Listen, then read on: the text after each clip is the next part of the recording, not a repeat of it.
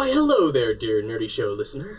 Welcome to part two of our Nerdy Show Prime episode on voice acting, brought to you by the Nerdy Show listeners Byron McIsaac and Ross Butler, who generously donated to the show because they love us very, very much. We love you too. Yes. Hi, I'm Cap. Trap Force Mike! I'm Jonna. Tony. Uh, Brian. And apparently Brandon. We're going to give you a French style kiss. In the form of this episode, don't get too excited. Too late. This is part two of voice acting. If you want to hear part one, well, go find it on nerdyshow.com. In part one, we spoke to legendary voice actor Rob Paulsen and young up and coming voice actor Yuri Lowenthal. Author of the definitive book on voice acting. Yeah. So again, if you haven't listened to part one, you might want to go back and you know, check that out.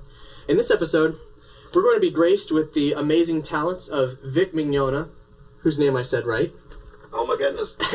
and Steve Blum, both of whom are very involved with anime. Steve's done a lot of crossover work. You probably know him as Spike Spiegel in Cowboy Bebop, because God knows I do. Vic Mignogna is all over anime, all over it, just all over it. He is the anime. Yeah. He is the anime. to anime. This section, we thought we'd talk a little bit about the history of voice acting.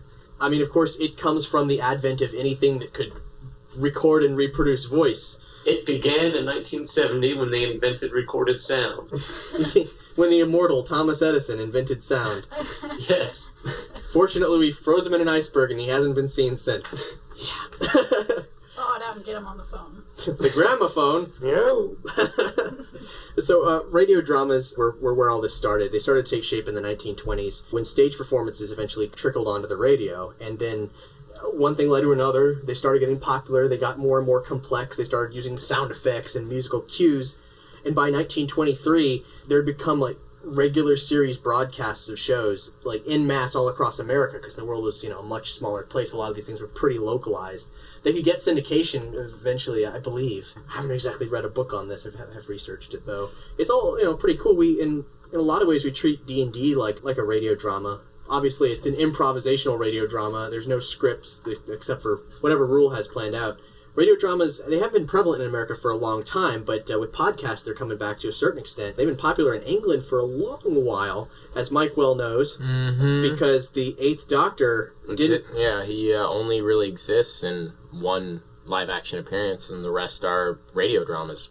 Yeah. So, Which is, I mean, that's saying something. Uh, uh, the Brits love radio dramas. Hitchhiker's Guide to the Galaxy started as a radio drama. Kind of crazy, really. Like, the first book was adapted from the first four radio episodes. It started airing in 78, and the book was published in 79.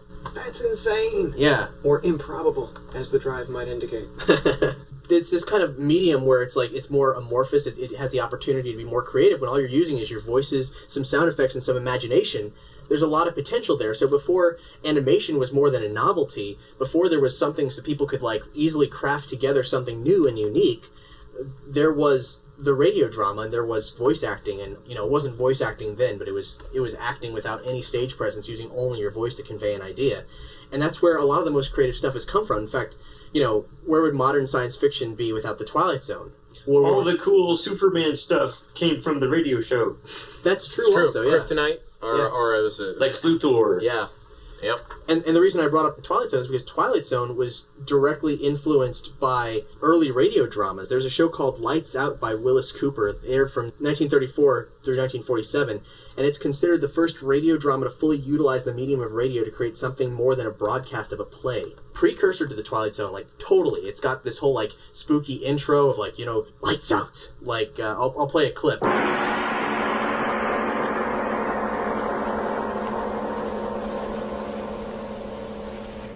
Lights out. Everybody. It is later than you think. This is Arch Oboler. Someone has said that the two mainsprings which drive the world are hunger and the will to power.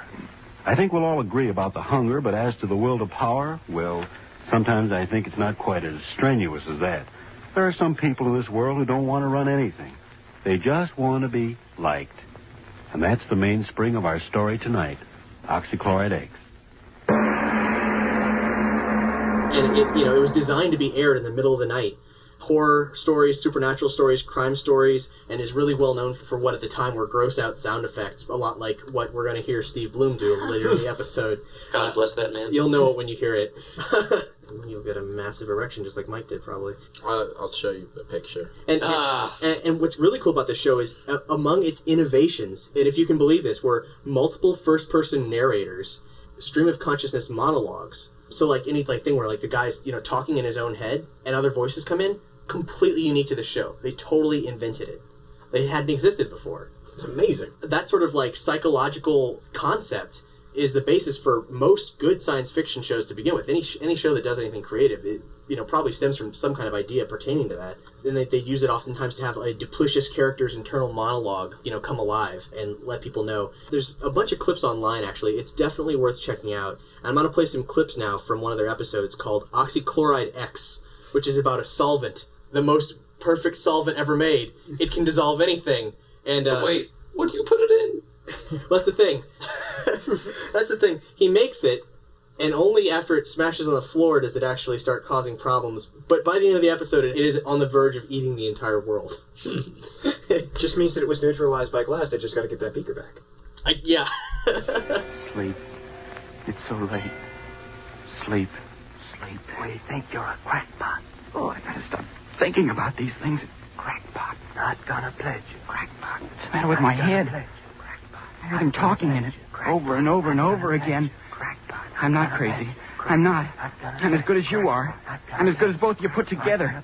Stop saying that. Stop saying it. I'll show you. I'll show you both. I'm better than you are. I'm better than anybody. I'll show you.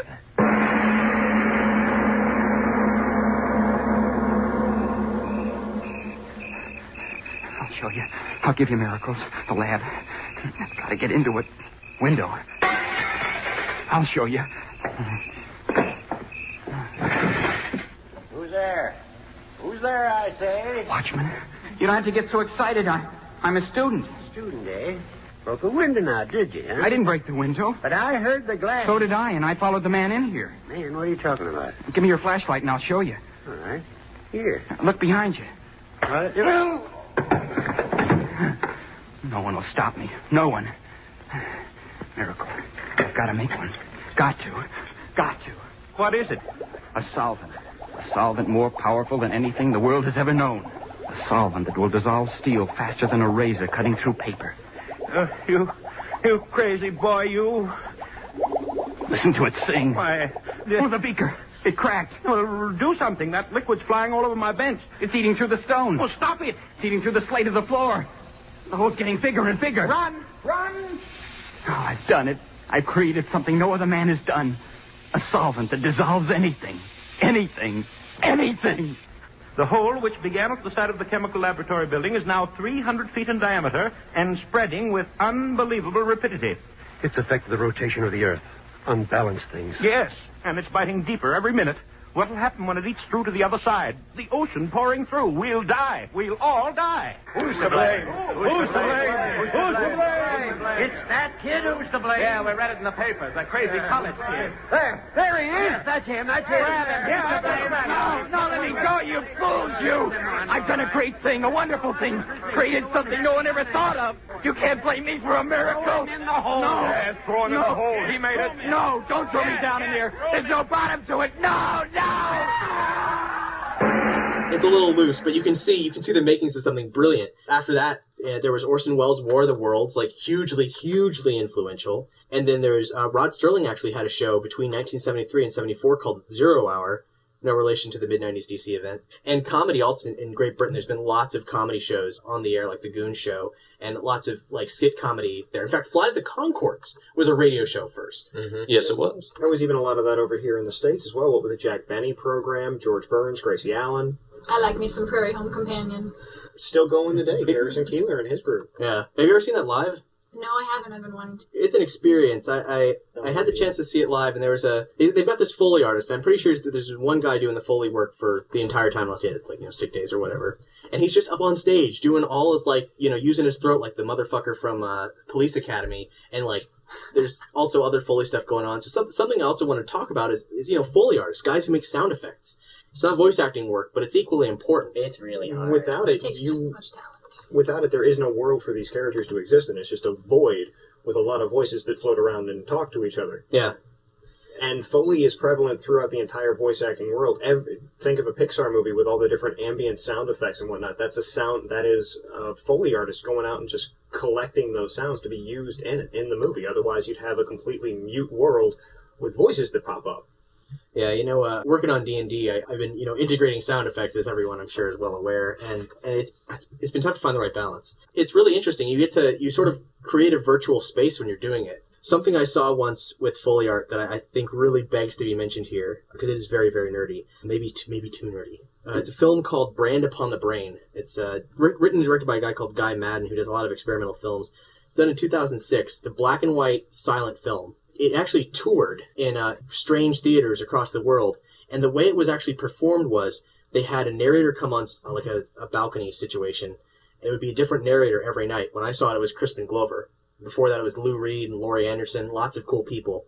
And then they had an orchestra pit, full orchestra doing the score live, and a whole Foley crew doing stuff. And you could see them doing all their work. They had a bin full of water with these like these wooden planks in it. They'd smack them around and uh, they'd like tear up heads of lettuce and all this stuff. They'd shatter plates. It was it was incredible, and they do all kinds of weird things to get interesting sounds, blowing bubbles into water. Actually, have a story of weird things getting cool sounds. There was a scene in Titan AE. This, if anybody remembers that Don Bluth movie. Yeah, really, really Three cool people movie. who saw it. Yeah, I like it. all of us in the all of us in this room then. the ice asteroids crashing together were achieved by a guy taking a metal pole out to freshly fallen snow in his front yard, putting a mic to it, and then just sinking it in. They slowed that sound down, and that's what gave that sound of these huge, colossal ice asteroids crashing into one another. That's cool. It is. Yeah. Brand Upon the Brain, I, I just want to mention its story real quick because I do want you guys to check this out. It's kind of a young scientist adventure story in a lot of ways. It's It's got this kind of like pulp novel feel about these kids who grow up in this orphanage on an island with a lighthouse and their, their father's a mad scientist.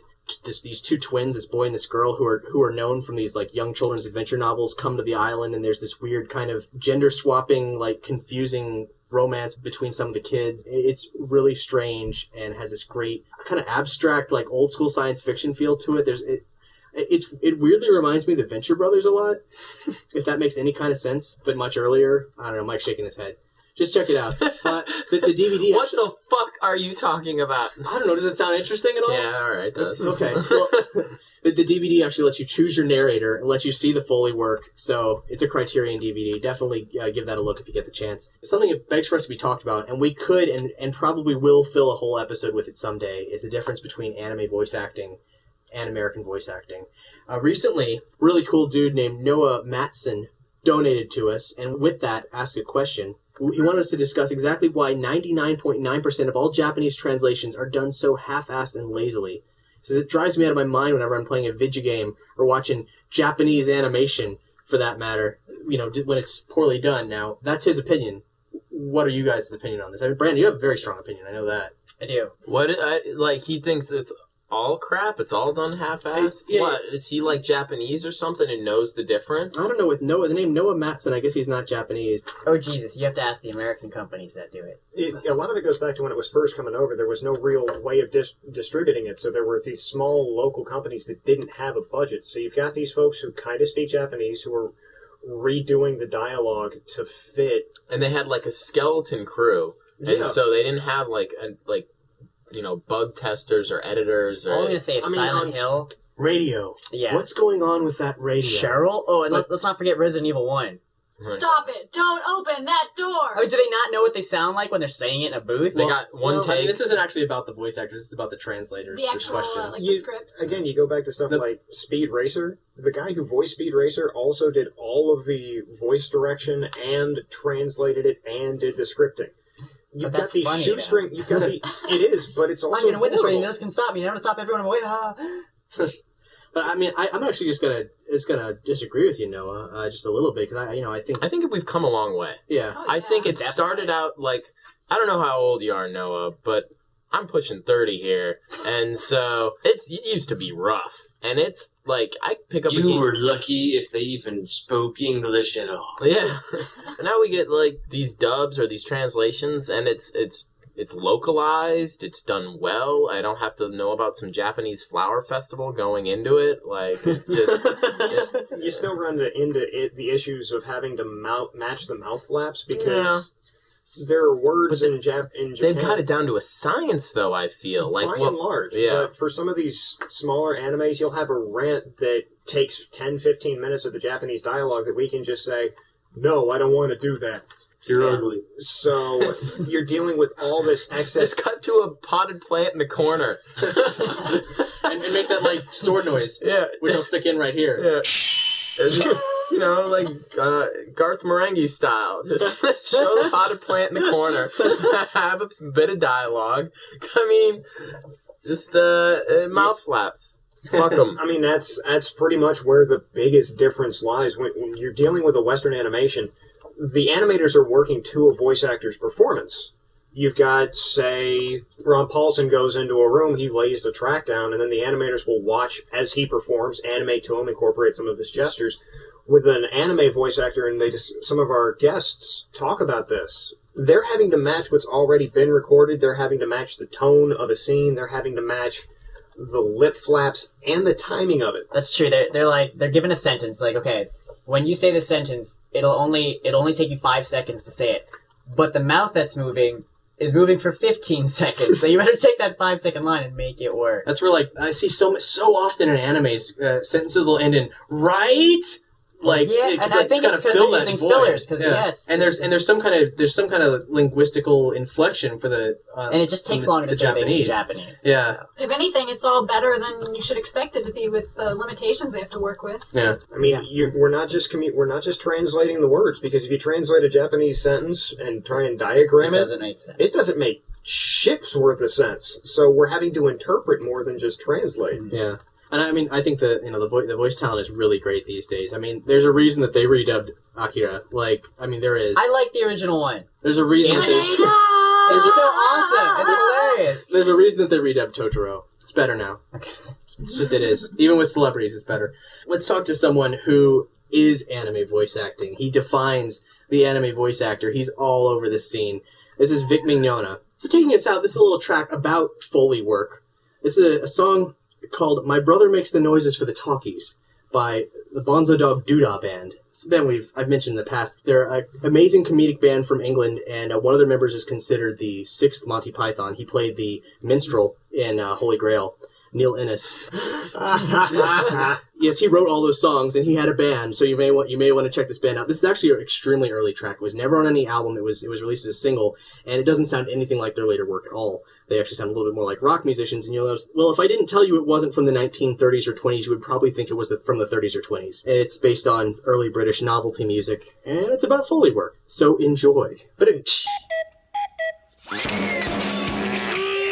What's all that noise about? Why, don't you know that's only my brother is practicing?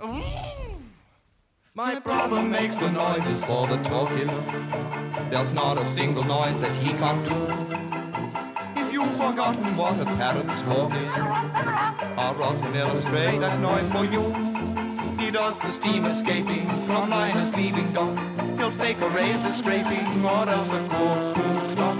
My brother makes the noises for the talkies. There's not a single noise that he can't do. This is what I hear when I'm in bed. A bang, a rat, like thunder overhead. Then cats meow and dogs bow. The only sleep I'll get is when I'm dead. A shot goes crack, a gale starts blowing, a dog goes crack, a cock starts crowing. Oh, you may think I'm kidding you, yet what I say is true. Just listen, I'll explain to you. My brother makes the noises for the talking. There's not a single noise that he can't do. I'm really not quite certain what a stork is. But if it makes a noise, then Rod does too. He makes the noise that steers make when cowboys make a swoop. He makes the noise that beards make when used for straining soup. My brother makes the noises for the talkies. There's not a single noise that he can't do. My brother can make any noise you wish like two sea lions shouting out for fish. A horse's neigh, a donkey's play. He's even got a noise for Lillian Gish. The only time he made a bunk was when a tiger in the jungle with a mighty roar dropped dead with bullets in his head and Rod mooed like a cow instead. My brother makes the noises for the talkies. There's not a single noise that he can't do. You know exactly what the popping cork is. Well, Rod can pop a pretty cork for you. He'll imitate a setter, a pheasant or a grouse. But what is even better is his noise for Mickey Mouse. Hey, Pluto. My brother makes the noises for the talkies. There's not a single noise that he can't do.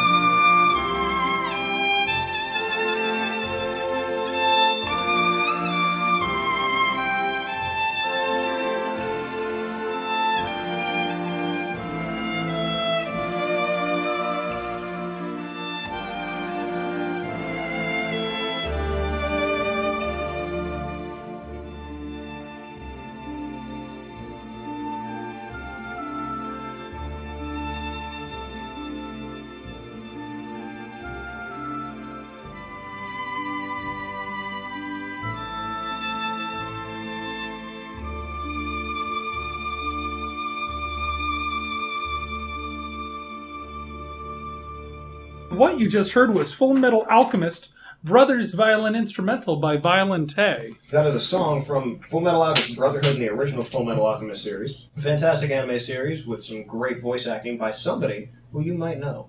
Somebody we happen to have on the show with us tonight. That gentleman is Vic Mignogna. Yes, Tony and I had a little private chat with him in a dark closet. It was very close. Very, very close. Yes. Shirts were removed. 50 minutes in heaven. Oh. But now it was a great interview. Vic had a lot of great insights into the voice acting world and some weird stuff about a summer camp he might be running. yeah. So let's let's go to that. That's let's play the sounded interview. even creepier. Was he the murderer at the summer camp? Hi, this is Cap. And this is Tony from The Nerdy Show. We're speaking tonight with Vic Mignola? Mignona. Mignola? Uh, uh, Mike you- how do you- Mignola. Mike Mignola. Vic Mignona. Mignona. Yes. Actually, Okay. it's pronounced McDerpaderp. Okay. Everybody knows that. I actually did see that on the forums. I thought that was just one guy said, "How the hell do you say Vic McDerpaderp's name?" And I was like, "Oh, that's not very nice." But I guess it's a thing, huh? somebody, somebody, we. I was attending a convention with Lil Kuriboh, and he asked me if he could make a little video, and if I would, if I would record my part, and they would do a little animation to it, and so they did, and and it was pretty much kind of a a little parody on him calling me, you know. All these different variations of my last name, not being able to pronounce it, and some of the more memorable, of course, that really stuck with the fans. McDerpaderp what was the other. Oh, Yuri Lowenthal, of course. Vic, your voice roles are predominantly for anime. My first question for you is uh, what are the differences between dubbing for anime and re- recording voice work for original programming? Well, the truth is, you guys, dubbing anime is a lot harder than doing pre what we call prelay for original animation. Because with anime, you've got to match existing finished animation. You've got to sync, you know, your performance with the mouth flaps and mouth movements of of the characters, but at the same time, you've got to make it sound natural and believable and you know, and give a good performance, which is infinitely more difficult than freedom and the flexibility that you have in doing an animated character that we're in a situation where you record the voice first. A lot of anime voice actors dream of opportunities to do prelay. I've done some video game work where it was all prelay, and it is so much fun, guys, to just be able to perform the the lines the way you would want to, knowing that somebody else is going to animate to your performance. With the with the dubbing process, I was wondering how much room for improv there is. I know there's some shows that like go way off the wagon with what was originally there, and there's a lot of opportunities for them to just come up with lines that fit the mouth work. But also with the dubbing, it's so reliant on creating a sentence that actually fits in the mouth movements. I, I was just wondering how much how much room is there for you to actually like get creative with that. There's always room for that. If the director is any good, they'll allow their actors the opportunity to bring ideas to the table. The the only caveat is that with anime, in many situations you are telling the story that is based on the original the original Japanese script. So in many cases you you know you can't stray too far from from the original script and the original story but then in situations like you mentioned where there are some anime series that are just out there you know? Yeah. they're wacky and they're they're completely different than the original Japanese version was. In those kind of situations you have a lot more latitude to come up with funny ideas and bring some of your own improv creativity to the table. And of course it has to always fit within the mouth flaps of the character so Set the stage for me. What's the experience like in a recording booth for dubbing? I assume you've got a screen where you're attempting frantically to fit all your words in the character's mouth movements. Exactly. Very simply, you go into the studio and you go into the booth, and the engineer will adjust the microphone to the position for your your mouth, and then you'll put your headphones on. You're in a little a little booth, a padded booth, and you'll put your headphones on and a monitor.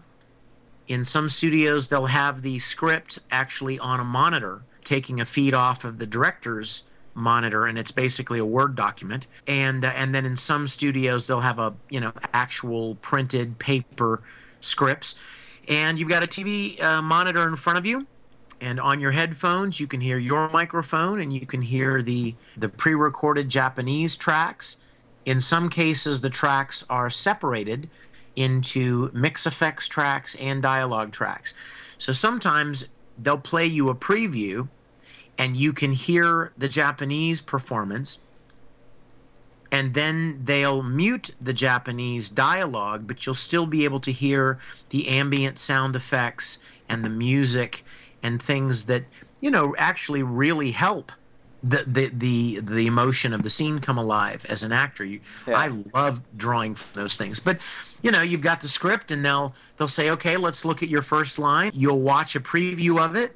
And you'll hear little beeps to give you a, a countdown to when you start talking. And then you, you lay down the line. And if it doesn't work, sometimes, you know, the person who wrote the script, maybe they talk slower than you or maybe they talk faster than you. So when you get in there as the actor, let's say for instance, if I'm recording Edward Elric, somebody wrote the script for Ed, but they may not talk as fast as I do, or maybe they wrote too many words, and so we may have to make some small changes from time to time. And then as you get better at it, you actually uh, some voice actors can actually, you know, record two and three and four cues at a time. It's really fun if you get to do that because it, it actually feels like you're doing a, you're actually acting a scene. Obviously, infinitely more fun than just yelling at the padded walls that I'm sure are there to keep you from hurting yourself when you eventually just get frustrated and start flinging yourself at things. Well, you know what? That would be a dual purpose then for the padded wall because you know the the uh, the principal reason is is to keep the the sound dead so it's not bouncing off the walls and you sound like you're recording in a room somewhere. But your idea to keep the actors from going nuts and hitting their heads against the wall that, that's that's a good reason to have them padded too. Where does inspiration for your voices come from? I was wondering how much of it is taken from, say, the original Japanese voice work, and then your own inspiration. Like, do you spend a lot of time observing the way people speak? I don't know if I would call it inspiration as much as just instinct. Sometimes some Japanese companies that own certain shows are very particular about the characters sounding just like the Japanese actors. Hmm. They want the English actors to sound as much like the Japanese actors as possible. In fact, you'll even find some English dubs out there that are horrid because the actors aren't any good. but they just happen to have a voice that sounded like the original Japanese actor. I've seen this happen many times. A person can audition and they'll read a couple of lines and their voice may have a very similar similar pitch and timbre as the Japanese actor and so they get cast and they're not good actors. They're not strong actors. So when you get into the meat of the show and you're trying to create these characters, they just, you know what I mean? Yeah. They they aren't as strong as somebody else would have been in that role. So sometimes the producers want them to sound like the Japanese, and then there are other times where they don't. Once again, in the case of Edward Elric, I don't know if you guys know this or not, but in the original Japanese, a girl played Ed, mm-hmm. a girl named Romi Park, and she was amazing. But when I went into audition for Full Metal years ago, and the director said, "I want you to read for this little this kid Ed," and I listened to the Japanese, and I'm like, "Well, I sure can't do that. I mean, I'm, I'm not a girl. I can't do that." And I got selected to play Ed, and I remember when we first started recording, the directors told me that the Japanese specifically, Aniplex specifically, wanted Edward in English to be more masculine. They wanted him to sound more male so than he did in Japanese. So that actually worked in my favor, Hooray. of course, in, in that situation. So there are a bunch of different varieties, and and then there there's a third scenario where there really isn't any expectation. The director completely has his pick of the litter, so to speak. He'll bring in five or six or ten or fifteen different actors to read for a role, and the actors could take that role in any number of different directions, and then it's up to the director to decide what he likes. I actually had just kind of an aside question. Obviously, you were the voice of Ed Elric in both the original Full Metal Alchemist series and also this new Brotherhood. How was it coming back to that role? It was terrifying at first because the original series came out so good. Everybody loved the original series, and everybody that was a part of it did such a great job that and and we didn't expect that we would have to ever do it again. When we finished the you know finished the show and and the game was over, mm-hmm. you know we felt like we'd really done a great job and we weren't going to have to do it again. But then when we found out that there was another one coming, you can imagine suddenly we're like, oh no, what if it's not as good? What if the writing isn't as good? What if the characters aren't as strong? What if all the elements just don't come together again the way they did the first time to make a good series? And so when I first started, I was I was a little scared and worried. But it didn't take very long before we all just kind of fell back in love with the magic that is Full Metal Alchemist. Very shortly into the into the recording, I just got all excited about it, and I got especially excited to see Ed meet new characters and go on new adventures and go to new places. It was an incredible experience. I'm I was doubly sad to see Brotherhood end. Uh, I know there's a movie coming out. I don't know exactly when we'll record it, but I know it's coming. And then I Very cool. assume Full Metal Alchemist will be over. Perhaps this is all about creating stuff from the old, so maybe they will just alchemize the two into something new.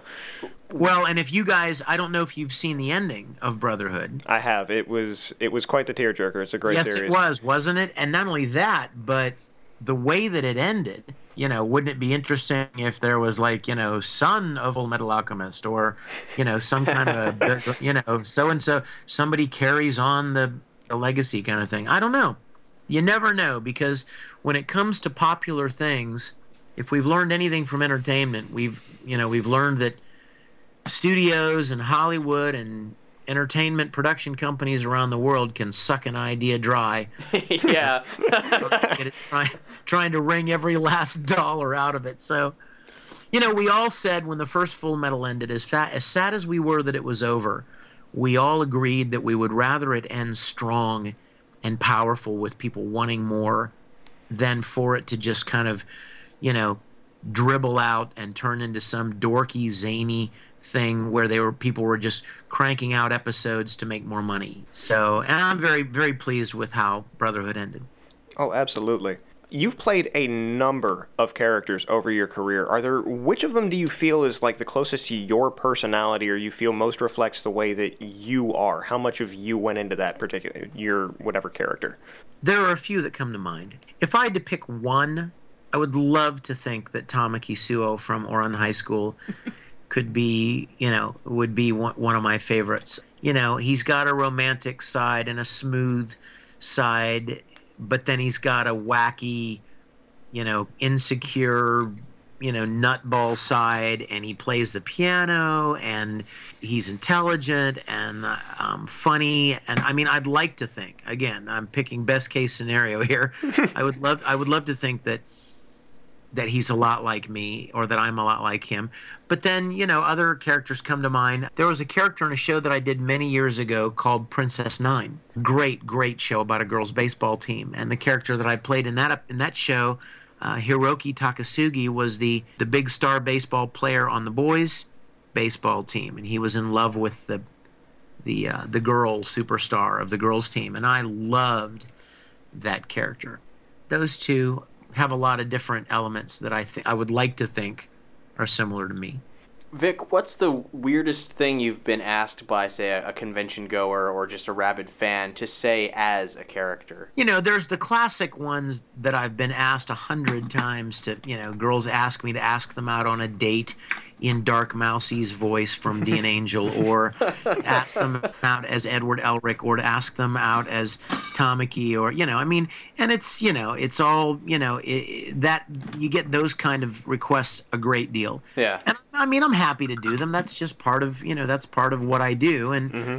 so you get those. But then you know, there's some strange ones. I I made the mistake of of saying a couple of things in the past as certain characters that I didn't ever think anything about at the time, and then they kind of caught on like like a tumor. Oh God. and, and then fans started asking me to say that all the time and then they started asking other voice actors to say these lines and i felt like i don't know i felt like you know all these other voice actors just wanted to kill me somehow somehow it was my fault that that the fans just you know grabbed a hold of some of these lines and didn't want to let them go and so even now i have not there is one line in particular that shall not be spoken Okay. Okay. Fair enough. that that I I vowed I would not say this line again, and I have not said this line in probably two years, and still I get fans at conventions that ask me to say it, and I have to stand in front of a thousand people at a Q&A session and say I love you guys, and you know what lengths I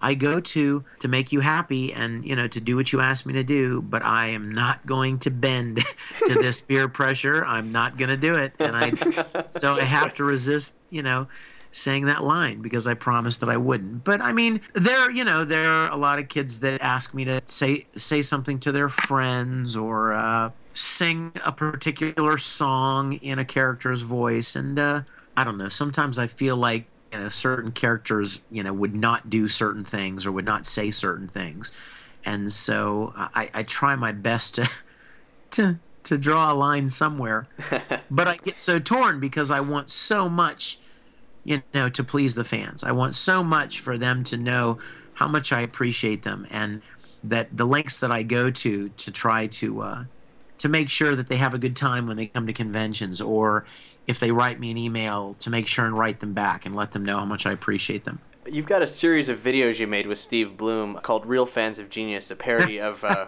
Real Men of Genius, the Budweiser commercials, and these are all based on the, the kind of quintessential convention Yeah. goers. They're they're fucking great. Um, Real fans of genius. There's I, I, yeah, we had so much fun doing those. And you know, every time I see Steve, we say, we're going to make another one. We got to make another one. We got to make another one. And then we both just get so busy that we don't. You know, we've got several really funny ones that are based on the kind of people that you would see at a at an anime convention. And I think one we want to do is like sweaty gamer guy. sweaty sweaty video sweaty sweaty video game room guy. I think I guess all I can say is that if we get inspired and we have the time, we'll make more because I mean it's not hard to crank them out. We just need to find the time and we need to find a, a subject matter that we get a kick out of. I can live with that kind of promise. Yeah, we're. I'm gonna uh, play a clip. Uh, one of one of them right now. It's uh, Yaoi Fangirl. Oh, Yaoi fangirl! Oh my gosh, yes. Resembool Rangers present Real Fans of Genius. Real fans of genius. Today we salute you, Miss Yaoi Obsessed Fangirl. Miss Yaoi obsessed fangirl. You see one guy, you think it's cute, but two guys, all over each other with wind blowing through their hair. Now that's sexy. Where is that wind coming from? Dojinshi, fanfics, you've got it all. But it's never enough, and no clothing ensemble is complete without a giant wooden paddle. Someone's been a naughty bishy. No manga writer would have ever imagined the kind of kinky activities you've come up with for the characters they created. Yeah! So take a bow and a Ritalin, oh crazed babe of the Bishis. We take our hats off to you, but only our hats. Miss Yaoi obsessed fangirl. This tribute brought to you by the Resembool Rangers. Embrace your inner otaku. Vic, I was wondering if you could tell me a little bit about Resembool The Resembool Rangers. Rangers. Yeah. Resembool Rangers. Yeah, that's my online fan club. They are, in a word, the most awesomest group on the planet Earth. Okay. Um, a couple of girls contacted me about five years ago and asked me if they could start a uh, a club for me, and I'm like, "You're kidding, really?" I mean, it, I was really kind of really blown away and humbled and surprised by it. And I'm like, "Wow, sure, knock yourselves out. I would be honored." And so they started this Yahoo group, and the funny thing was that the girl that started it had attempted to start like four or five other voice actor fan clubs, and all of the other ones failed. They just kind of didn't ever go anywhere and kind of died, you know, and disappeared, she contacted me and we came up with the name Resembool Rangers because Resembool is the little hometown where Ed and, and Alphonse Elric come from. We called them the Rangers and and started a website and that was like 5 years ago and today we literally have 14,000 members worldwide Wow, man. all these different countries. you know, we have this awesome website with a store and forums and chat rooms and art galleries. We have Ranger get togethers at conventions and uh, dinners, and uh, we've had people meet and make lifelong friends in the Rangers. We've had people meet and get married from meeting in the Rangers. It's just become the most amazing group. And for kids to, you know, to find a place online where they can instantaneously have 12,000 family members who love all the things that they love. It's pretty awesome. It, it's really a special place.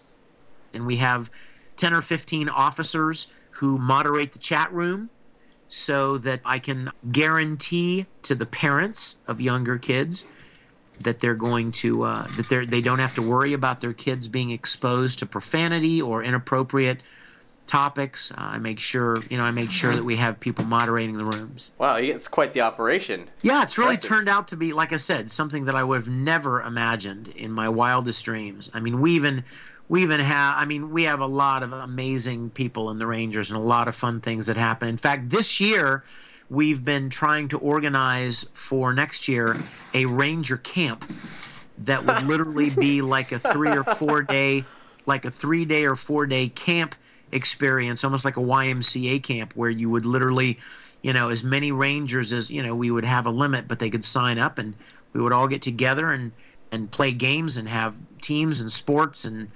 and you know hang out together and just have a blast out in the woods you know like a like a YMCA camp Dang.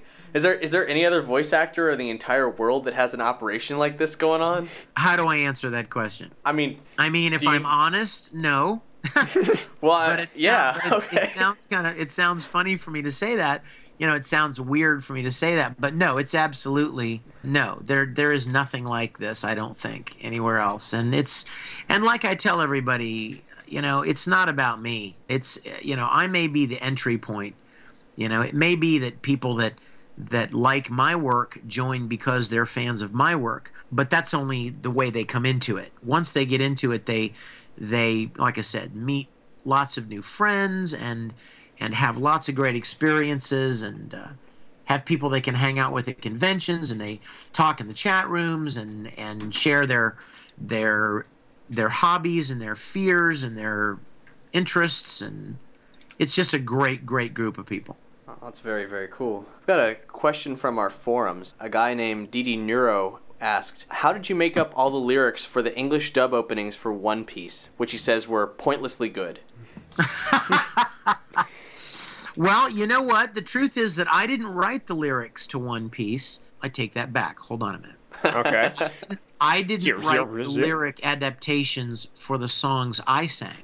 Okay. I've sung three One Piece lyrics, but I didn't make up the lyric. I didn't write those adaptations. Someone else at Funimation did. However, there are plenty of other adaptations that I've written, like for Ouran High School, and I did do one for One Piece and Dragon Ball GT. So I've I've done I've written several. The interesting thing about writing English lyric adaptations to Japanese songs is it takes the Japanese in their language, it takes the Japanese like twice as many words to say what we say in English. So when you listen to a line of a song from a One Piece theme, for instance, you listen to that and you know it's like da da da da da da da da da da da da da da da da da da and it's that long and the translation is you know don't try to stop me I mean, I'm not kidding. So now you have to now you have to write an adaptation that captures and main and and preserves the essence of the Japanese lyric, but you've got to add all kinds of stuff to get it to fit the melody. No so small it's, feat. it's not it's not an easy task Yeah. at times. Uh, I mean, you could throw in a lot of pointless articles and prepositions and words that, you know, just this and really, really that. But I mean, that's not really good writing. So to write something that sounds like it belongs in the song and it's not just a bunch of pointless filler is is a bit of a challenge. I would imagine so. I would have. that's, a, that's a lot of space to fill. he also asks, "What do you do to get into character?" Honestly, it really comes down to you know you take a you just take a minute to uh, kind of quiet your mind in the booth. You, you look over the, the look over the script and look at the character's face and his movements on screen and if you've done the character enough, you can jump into the character pretty quickly. You know what I mean? Yeah. Like for instance, you know, I, I mean, I've played certain characters so long that it doesn't take long. It doesn't take any time at all for me to hop right into that character. But sometimes, if there's a character that you haven't done very much, or you did it once a long time ago, and you've done 50 shows since then, then a lot of times they'll they'll play you a reference line that you recorded years ago to give you you know, to kind of bring back into your memory what you did with the character, what he sounded like, uh, and help you get back into character. And they do that sometimes anyway. They'll play you a little, they'll play you a line or two from the character so you can, like, ah, you kind of dial him back in mentally. You're like, ah, okay, this guy, yeah, I remember this guy. I wanted to talk to you a little bit about your live action roles, which you've been having kind of a, an increase in number of lately. Beginning with Nuka Break, a little piece written by our very own Brian Clevenger. You play a spastic trader. It looked like it was extremely fun to work on that project. I was wondering uh, what the experience was like for you. Well, I absolutely adored it. The guys that the guys that did Nuka Break, my girl Michelle did a film here in Hollywood, and she she acted alongside a guy who was part of a group of, of young young kids that had just graduated from film school and they're out here in LA and they're hungry and they're creative and they're brilliant and they're funny and they're talented. They contacted her and, and me and asked us if you know if, if we would like to be in this thing and I got so excited because I, I love doing on camera stuff. I just I don't get many opportunities, mostly because I spend so much time doing the the other things that I get paid for that, that I don't have I don't have the chance to really pursue a lot of live action. But I had we had a great time doing the Nuka Break thing. Plenty of others. I love doing the live action stuff. In fact, there's another thing on the same the same group of guys did. It's a commer- it was a mock commercial that was so much fun to work on. I played this kind of a wacky professor who comes up with this brilliant idea and he types it into his cell phone and then he leaves his cell phone at work and the janitor finds the cell phone and becomes famous. but and there are some other things coming. I've done some Star Trek stuff and I'm going to be doing more Star Trek stuff. So if anybody is interested in the live action stuff, keep your keep your eyes and ears open for that because I will be doing more of that. Yeah, I wanted to ask you about that actually. Uh, I believe what you're talking about is Star Trek New Voyages, which is a fan series about the original Well- Kirk crew. Yeah, yeah, and I, I'm not working with with Star Trek New Voyages anymore. I did a good bit of work with them. I played a cameo in the first episode I did with them, and then the next episode I actually played a main role and I directed the episode. It's called Kitumba.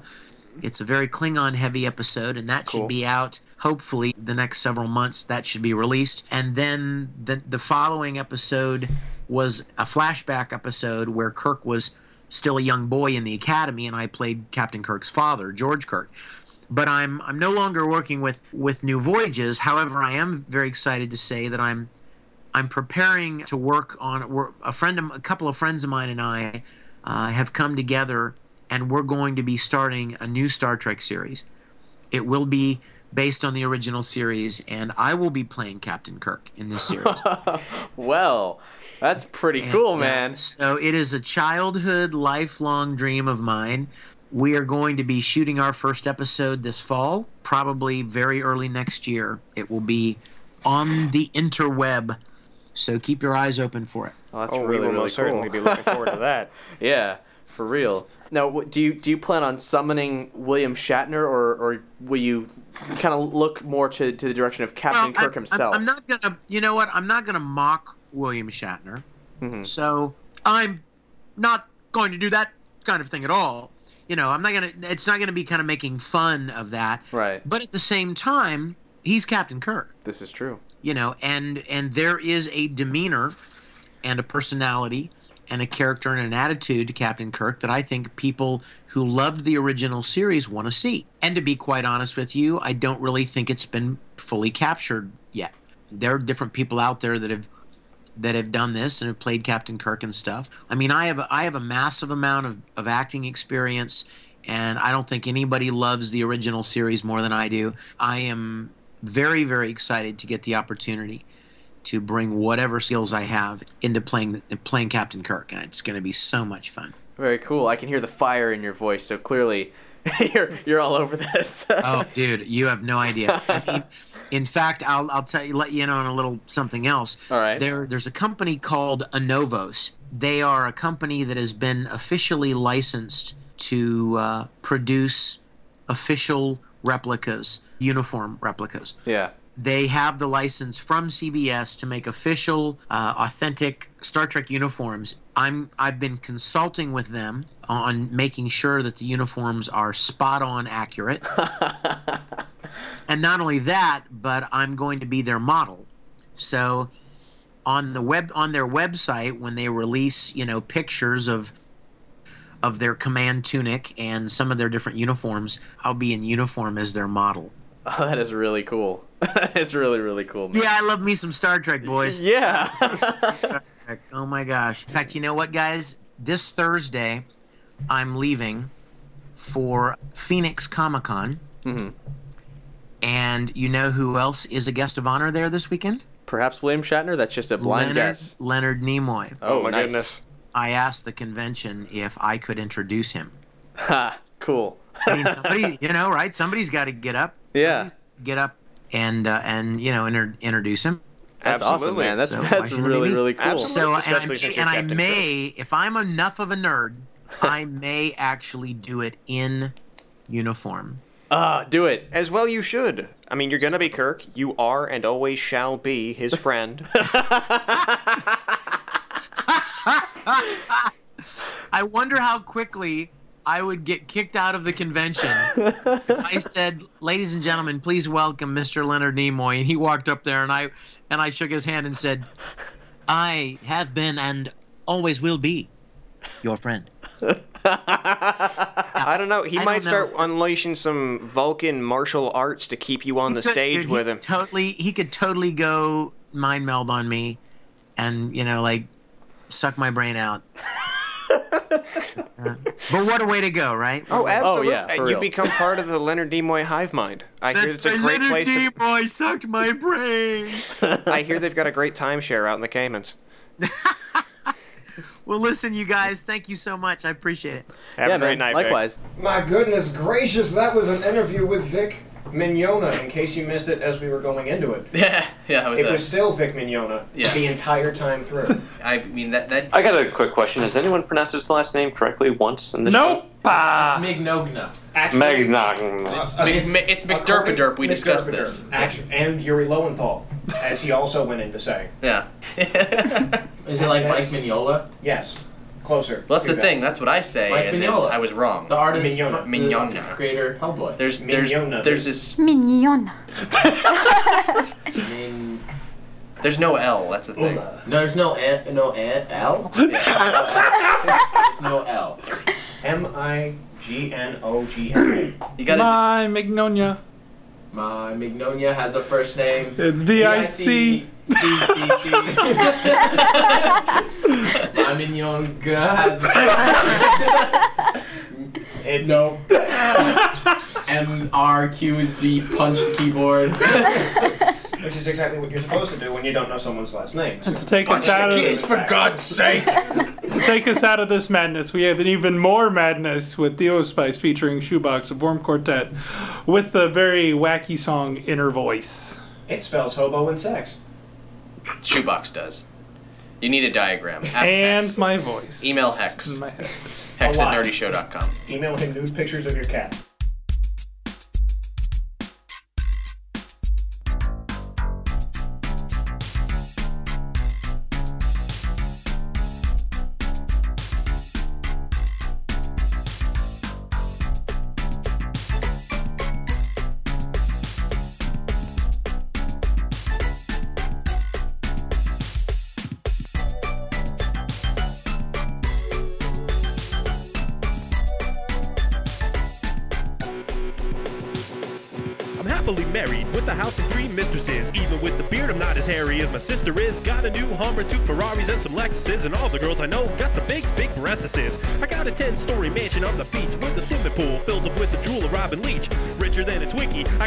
Cash that to me, Paris Hilton is poor white trash. I take 47 weeks of vacation a year. When people piss me off, I can make them disappear.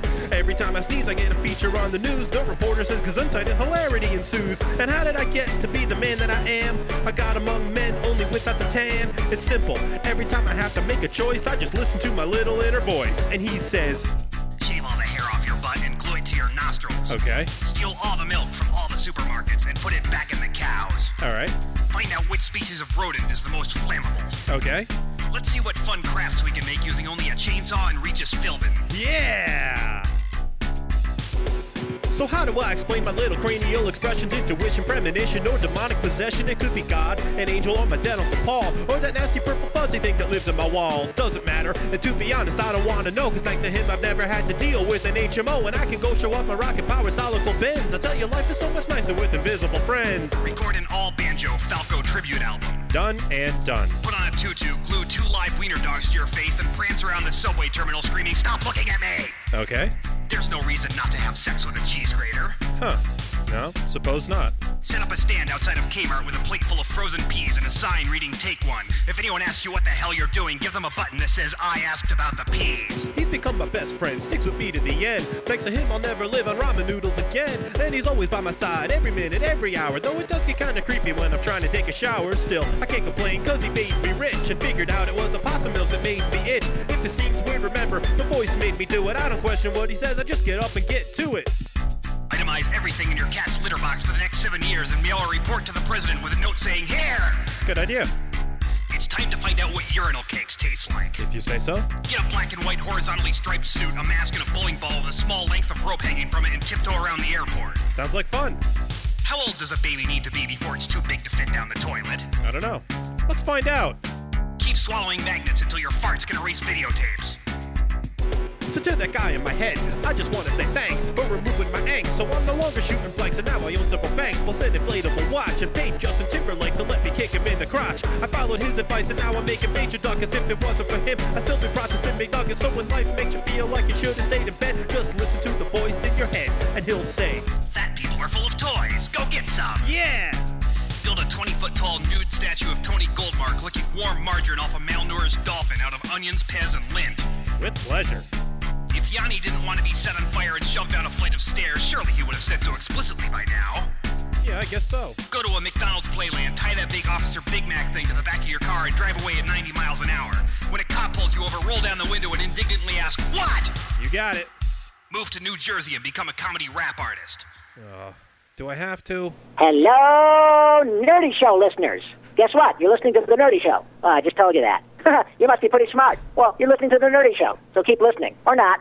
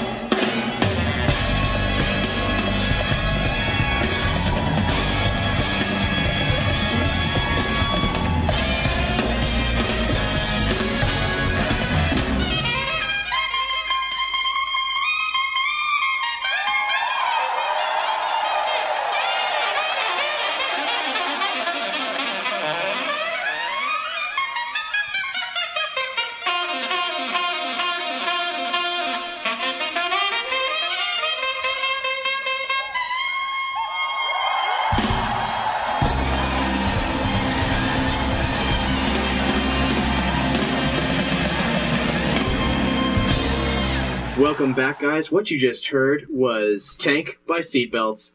How else are we supposed to lead into an interview with Mr. Steve Blum? A man who could who has voiced so many Marvel characters at this point that he could have his own show. That's true. or at least my own sound, anyway. How you doing, Steve? I do snicked when I walk. Sounds like a medical condition. It is kind of. at least I heal fast. Oh my god. Now I have to I have to ask, is it pronounced Bloom or Blum? I have to know. It is Bloom. You got to write the first word. Okay, making sure that I wasn't a dick He's to you. like a Okay. delicate flower. Okay. Yes, I'm very sensitive. I'm sure you can tell by work. I, I have to ask, are do you know David Hayter? Yes, I do. You guys are like pals?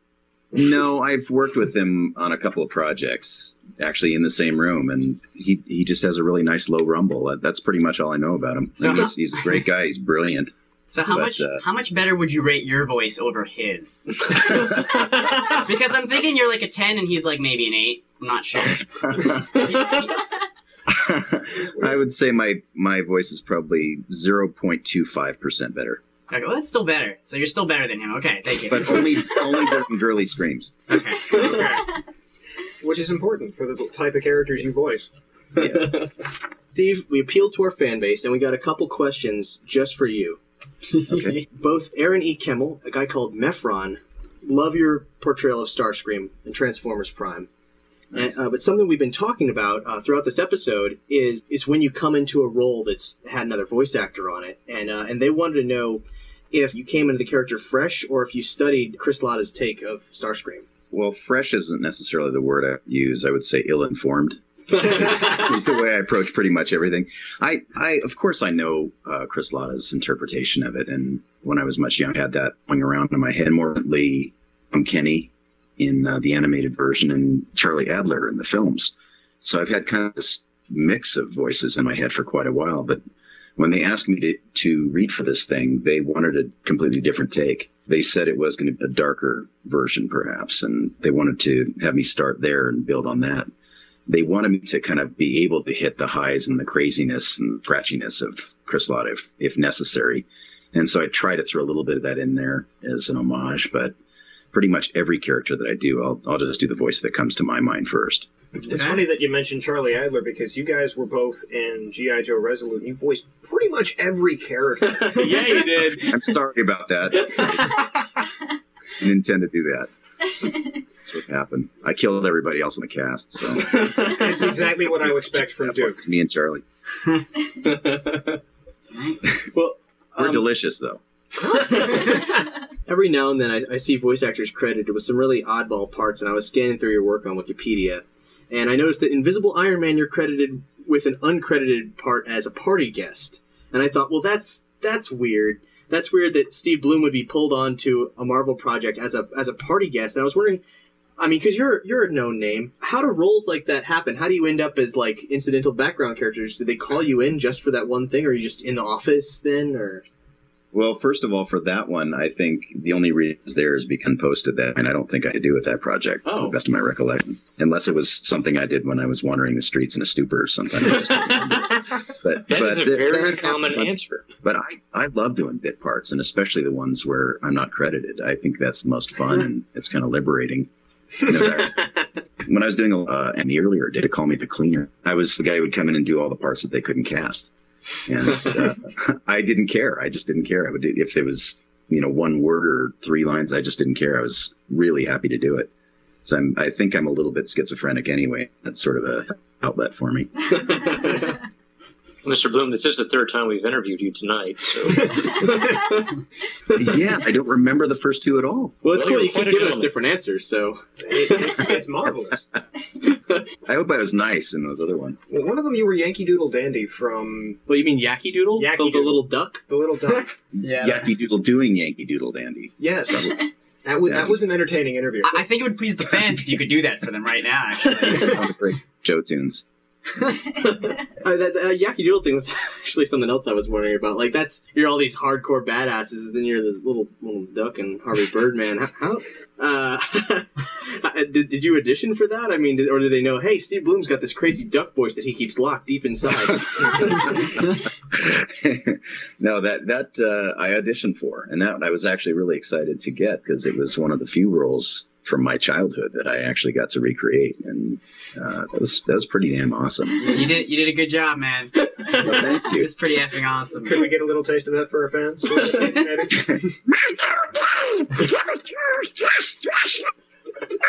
Oh my god. Wow, Man, how do you do that to your throat? I don't. I, I don't even. I'm not sure it comes out of the throat. I, I don't know. That, I mean, that brings me to a question. Like, uh, I, I'm kind of enamored by your voice, and I need to know: Have you always had this voice? Did it suddenly hit with puberty, or did you have to smoke and drink a lot in order to get it? Because I want that voice. Oh, the second I was birthed, it was like, "Yo, mama." I got a little goo on my head with my wiping that off. um, I've had this voice probably since I was about 13 or 14. Damn it! So it was puberty. I'm never gonna hit puberty at this rate. We'll, we'll get to puberty one day. You can hear by my voice. I haven't hit it yet, but I'm hoping that maybe by the time I'm 30. So But you know what? There are guys like Yuri Lowenthal who work in that higher range. He works a lot. Yeah. In fact, most most guys with the higher range tend to work more, especially in the commercial arena. So if you want to make money, it's probably better to have that. Hmm. Yeah, don't even worry about your testicles doing the rest of their business. Cut them off, man. Get rid of that. I think I extra should, baggage. I think I should get rid of them before they decide to drop on me. I'll do that. I'll do that.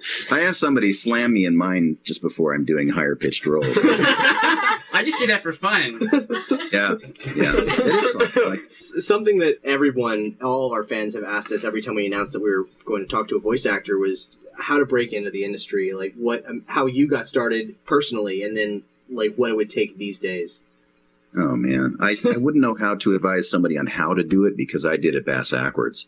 I came in, I, I literally came in through the back door. I was I was working in an entirely other industry, and uh, I was trying to be a musician, uh, and I was working a day job for a low budget film company as a driver and mailroom clerk and schlepper. One of my buddies was casting an anime on the weekend and asked me if I wanted to out for it, and uh, he thought I might be suited for it. We were always doing stupid voices in the mailroom. I went in to do the voice of a creature ripping the limbs off of another creature, and I was able to do it to time code. And I think that was just basic, uh, based on my music training and a pretty good ear for the rhythm. I just did it for fun. They, they booked me for 26 episodes on that show, and eventually I got a human role, and I learned I, le- I learned how to act on the job, and it's the hard way of doing it. I think I just expected to do it as a career. I just did it for fun, and uh, that's the best advice I would give anybody: is to just do it for fun, whether they're pursuing acting seriously or not. Uh, the voice world is very, very tough to get into. And I think the best way to really go about it is to sign up for some classes with a good teacher who's working in the field, uh, actively working in the field. Would you be a good uh, teacher? Brandon, he's not your dad. Don't adopt him. I, he could be my new daddy. Well, son, I suppose if you have the right kind of scotch, I would. I have all kinds of scotch. I don't know. I, I, I do sort of teach on the fly, I think. I, I'm not a good guy with structure, so I, I don't think I would be a, a great role model for a, a class that you'd have to show up to on time and that sort of thing. but at conventions, I always try to convey a little bit of, you know, whatever minor knowledge I may have accrued over the years. And my website, I have a, a page about how to get into voice acting. And people do contact me from time to time for coaching. You know, I'll answer a few questions and I'll help direct them and, try to keep them from, you know, hitting some of the pitfalls that are out there. It's it's weird how many uh, voice actors actually didn't mean to be voice actors and they sort of fell into it accidentally, or someone just asked them out of nowhere. Well, it's it's kind of funny because it's voice acting used to be the ass end of the entertainment business, and and none of the celebrities would be caught dead doing it, and and it really didn't pay very much. Sometimes it still doesn't, and a lot of on-camera actors are fell into it because nothing else was happening. But the ones who actually had an ability for it realized they didn't have to get dressed and sit on a set for 14 hours and memorize lines, and it was a much better lifestyle. And the people people are a lot friendlier in the voiceover community too. Oh, we've It's just yeah, it's a nice bunch, right? I mean, they're all Very pretty cool nice. We love you Yeah, guys. you guys are a wonderful little community. Yeah, we are, and we look out for each other too. And in the on-camera community, my experience of that was that people would kill each other for jobs, even best friends. And voiceover community just isn't like that. On the whole, we you know we'll refer each other if we're not right for a role or or uh, suggest one another. Even if you know I am right for a role, I'll still suggest a couple other people so they have choices. Because I'm I'm always about getting the the best voice for the project, and I think a lot of other people have that mindset. Well, Steve, you're one of the, the rare conditions where you're someone who does a lot of original animation work, also a lot of anime work and video game work. You're in all the major voice acting fields. Um, what's that experience been been like for you? I know that Vic Mignogna was was talking about how like you know anything where he actually got to like not dub someone was like you know really treasured. And You started out in anime, but you made the the break. Uh, what was that like breaking into I guess more liberating voice roles? I love it. I actually really love it. It was it was very difficult and took many many years to get into that circle, and it still takes years sometimes. There there are still a few directors that I haven't been able to work for just because they have their little groups of people they can call on and they know and trust. So for me, getting into that area was a little bit intimidating at first. A different group of actors. It's a whole different group of directors. And kind of a different animal as far as how the work is performed. And it really is done as a radio play and there has to be some camaraderie with the cast. And I always sort of felt like the odd man out because I didn't go through the typical classic acting training. And so a lot of references are being thrown around the room that I don't, you know, they go right over my head. I'm just a voice monkey. and, and to this day, it's still kind of like that in some circles. It just depends on the cast. But yeah, I'm working my first sessions w- w- was just an incredible experience. And, and one of the very first things I did was around the time of Har- Harvey Birdman and Powerpuff Girls. I think I was doing a few things for Cartoon Network back then. Ah. But I got to work on Scooby Doo, and that was just unbelievably awesome. And I'm I'm not enthralled with celebrities very often, but to be in the same room with Frank Welker and Casey Kasem working on that show, I was like a little eight year old fangirl. and, I, I- and it's still really fun for me. It's still really exciting for me to work with my heroes, the guys who have really done a great job in the industry like that. But you mentioned radio plays. Have you done any work for like other things like books on tape, radio plays, any like? oh my god, I would love if you had a book on tape. Like Pride and Prejudice. I would love to hear you I, Pride and Prejudice. I did a few. I did a few little books on tape. I've done a couple of children's books and things like that, but nothing that you guys would have heard of. It was mas- mainly for um, favors for friends, that kind of thing. I, I would it's love that, it. That again is a whole other industry in and of itself, and it's a whole group of people that cast and but that. Now, you mentioned these children's books, and I wanted to bring something up. A lot of the characters you voice, while they might have a couple of mature tones, will be mostly like PG 13 or almost family friendly. Recently, you were Grayson Hunt in Bulletstorm. What was it like to cut loose to that level? That's right, yeah. See, every show that I do is pretty much that. They have to edit it out. I, I love the line, especially when you said dick tits in uh, Bulletstorm. So that was my favorite line. Yeah. I, I may have that tattooed on me at some point. Um, yeah, that that was much fun, especially when I got to abuse the player into buying the game. That was really something new for me. That that's something I've always been doing, kind of that ends up on the cutting room floor, and it was so nice to be able to see that see the light of day. yeah, I think we had to stop playing the uh, Bulletstorm trailer in my video game store I work at because of you. Awesome. so were you able I'm to? sorry, but awesome. were you able to improv the majority of that role, or? Um... They these guys are sick. They actually wrote a lot of that stuff. I don't, I don't remember who came up with dick tits, if it was them or me, but but we sure came up with a lot of stuff between us. There was a lot that was improv. They just had sections where there would be five or six lines, and they'd say, "Okay, say something really foul here." And I said, "Okay, here it comes." And just gonna um, open up the sewer and let it fly. Wallington P. Tallywhacker, them or you? Yeah, that was them. Okay. That was them. now it's funny because some, usually the the foulest material comes out on the sweetest little kid shows. When when we have, uh, especially the girls, are probably the worst. Tara Strong and Grey DeLisle. You know, they have these sweet, beautiful, innocent faces, and they come up with the foulest crap on some of these sweet little kid shows. And between takes, thank God somebody's listening in the editing room, or or mothers would be up in arms all over the world.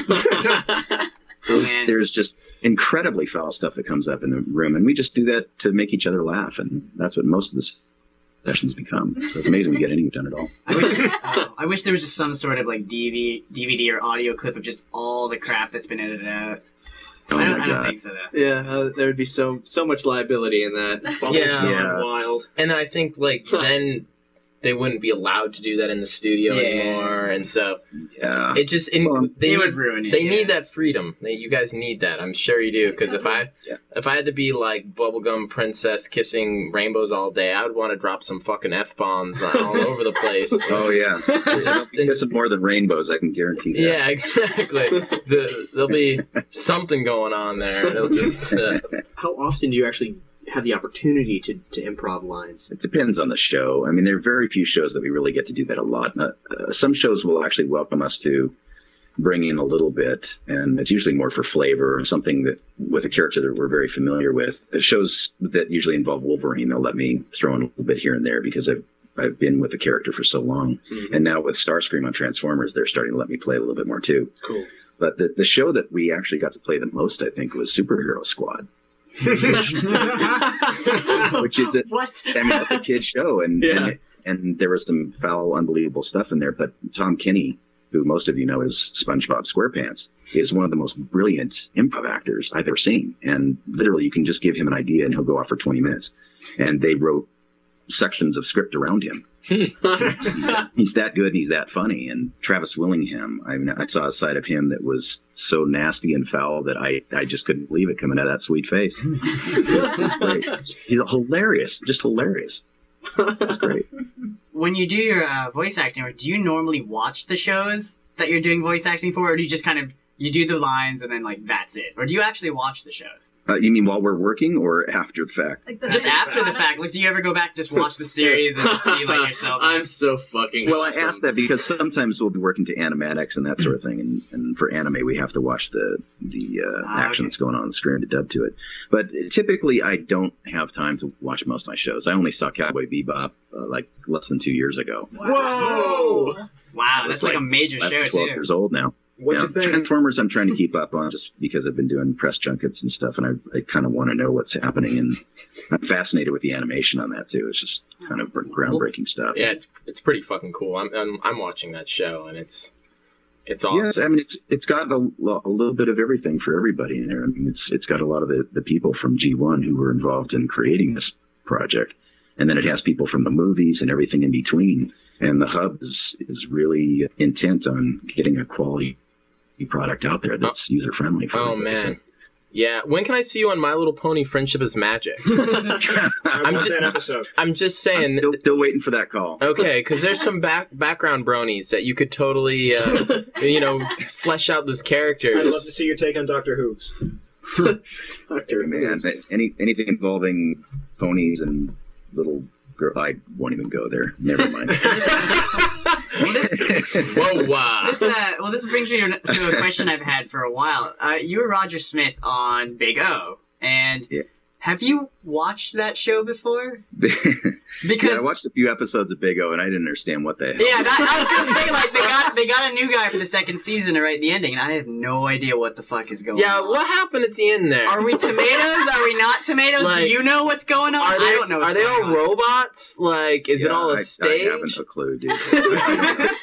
God damn it! I thought I you'd didn't be know the what it one was when. I was working on it. They they were trying to explain it to me, and they they had this big glorious vision of what this thing was, and I thought, all right, it looks pretty, and you know, I'll do this voice, and I'm good. That that was. as far as- Because I mean, I, I love the hell out of that show, but I, I I- I don't really know what happened.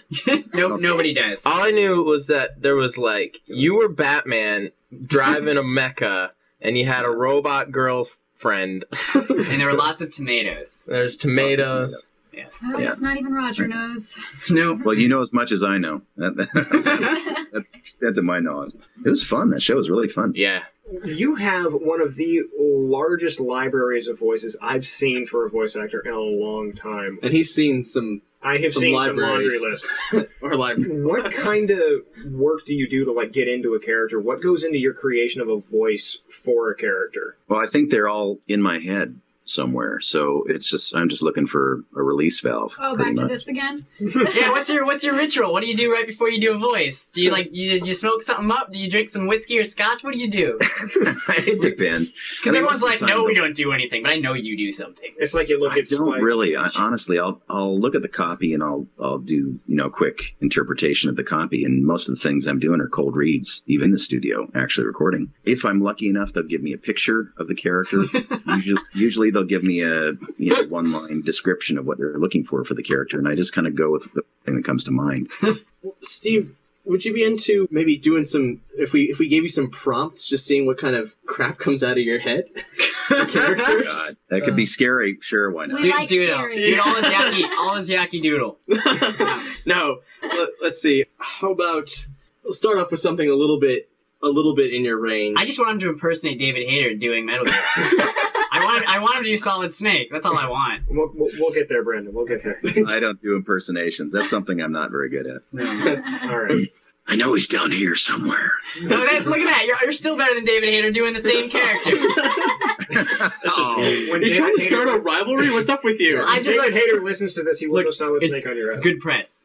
Is it? No, it's not. Not really. All right. All right. So say let's let's start let's start with a, a barbarian, a man from the mountains, a little bit Russian, maybe about eight feet tall. Bad English. Bad English. Okay. Um, your foot in the piece. It hurts. Take out, or I will eat. Wow, we could just have fun with this all night. How often have you voiced? go. How often have you voiced female characters, if at all? Uh, I've done that a few times. It, they usually end up as um, something like this. it ends up like a Harvey Fierstein kind of thing. It has, to, it has to be a pretty ugly female. Well, what would you say about a lady dragon, like a an anthropomorphic dragon creature? Very, very sensual. But with nothing really to show off. Yeah, Wow. because reptiles don't have tits, you know. They're just under the scales, guys. Sometimes people give But them she she thinks she is the sexiest woman, in whatever room she's in. Well, they don't have milk glands. Milk gland. They're also known as boobas. when I milked that iguana, when I milked that iguana, I was reaching for the wrong area. yes, sir. yeah, yeah, Steve. That's really sad. I'm a little warped. For so the- for the iguana, it was the right dragon. Yeah. Female dragon. Uh, wow. Very, Um, very, very sexy. But let from the dragon's from the dragon's perspective, I'm not saying you would find her sexy. I'm not saying anybody would If find her sexy. off- Very sensual. If you're dragon jerking off voice. iguanas, you might just. Yeah, okay, this might be right up your alley. I don't suppose you're trying to milk me. you realize I have no teats. Um, oh. Male dragons can be a pretty big character, I'd imagine. So it'd be okay to have a deeper voice, right? Yeah, yeah. Oh, that was absolutely. perfect. That was amazing. Okay. what out of like this massive list here, which which role stands out as being like the most fun or one you would want to return Or, to? or one you can even remember. oh man, they're they're all like children to me. I Like the two you just did. yeah, like those two. Those, those two are not going on the list. Says you. Well, I can tell you what the what the big benchmark roles were for me, and Okay. I think definitely Spike Spiegel was Yeah. was a huge benchmark in my career, and I didn't know it at the time. I, I really didn't think that I was a good enough actor to pull that off. I was shocked that they were happy with my performances from the very beginning, and especially once I saw how beautiful this thing was. Is the animation was just insanely great. Two years and, ago. uh, but what I didn't realize was how big that was going to become, and it and so many of the things came from that. I just didn't expect it, and I didn't expect it to have this kind of longevity either. I mean, I'm still in conventions now where they're asking for a Cowboy Bebop appearance. I mean, that's specifically what I'm there for. There's a whole convention tour going on right now where they've got, I think, four of the main actors from Cowboy Bebop uh, attending their conventions. It's one of their biggest selling. But yeah, some of the other characters like Wolverine, just because I was a comic book fan growing up, my first job was sorting comics in my grandfather's bookstore, and to be able to play a character that iconic was incredibly exciting for me, and still is. It just never gets old. But those are the two probably most iconic characters. And then getting to do things like Yakky Doodle or things that are typically not necessarily thought of as being in my wheelhouse are really fun. Like I don't know if you guys have seen Gurren Lagann, Mhm. But playing Leeron was uh, sort of a liberating kind of thing because I had never gotten to do that before. Wow. Except in the context of you know backroom stuff that nobody will ever hear. So that's what they wanted me to do with the character, and I got to say things like, "When you screw it in, give it a hard, manly twist." it was, it was awesome. It's pretty awesome. Yeah, but each character that I do, I, I invest myself pretty fully in every character that I'm doing. So usually my favorite is the character I'm doing that day. We've got uh, a couple more questions from our, our fan base uh, specific to you. Uh, one is Do you really have the finest dwarven craft in all of Orzammar? You better believe it. Only problem is, I don't know what I did with it. I think it's covered in vomit over there. I'll, I'll be right back. Oh, shit. Oh. and he's a Foley artist too. that is amazing. Amazing. Next question. One of our fans named Mijder was recommending that you voice Atomic Robo, who's Brian's comic book character. Brian, how do you feel about that? I know you saw this tweeted to you. Uh, I think that'd be cool, but I don't think he's ever read my comic book. Maybe I don't read any comic books these days, guys. It's for But nerds, would. man. But I would. I'm gonna look it up now. Atomic Robot, it's called. Atomic Robo. Brian, give him the quick pitch. Give him something to work with. Something to stoke the fires in his throat. Uh, Indiana Jones and Ghostbusters and Rocketeer and Buckaroo Banzai crammed together into a robot, and then the robot wears pants and goes on science adventures. That's right up my alley. That's a pretty damn accurate description right there. We're talking with some Hollywood guys. I'll, I'll keep your mind in name, or to keep your name in mind. or your mind in name. I'll do both. I think it'd be better for Dr. Dinosaur. That's just my opinion. Whatever you guys want. I'm a voice whore. I don't care. Just pay me off. Here's your scotch. Here you go. They'll work for Scotch. I have a sign around my neck. You cool with you cool with giving that a whirl, Steve? Well, I need lines from the author to do this accurately. Oh. you gotta, Hell, I can't write. Pretend, Brian. You create a comic book, you're the author, dude. Now I'm putting you on the spot. Give me a line, I'll do it for you. Something representative of your character. Well, damn it! Now I gotta find something. Now you know how it feels on this side of the microphone, pal. Feels crappy. oh, good lord, Robo talks too much. How about let's do some science? And he, he said he's Indiana Jones. And what were the other things? Rocketeer, Buckaroo Banzai. Ghostbusters, and a robot that wears pants. Cr- Invented by Ah. Nikola Tesla. So he could be a scientific sort then. He's like an action scientist. Yeah, he uses a gun. He used a gun. He uses a gun and science. Yeah. And his fists. Okay. Okay. I got your solution. Let's do some fucking science.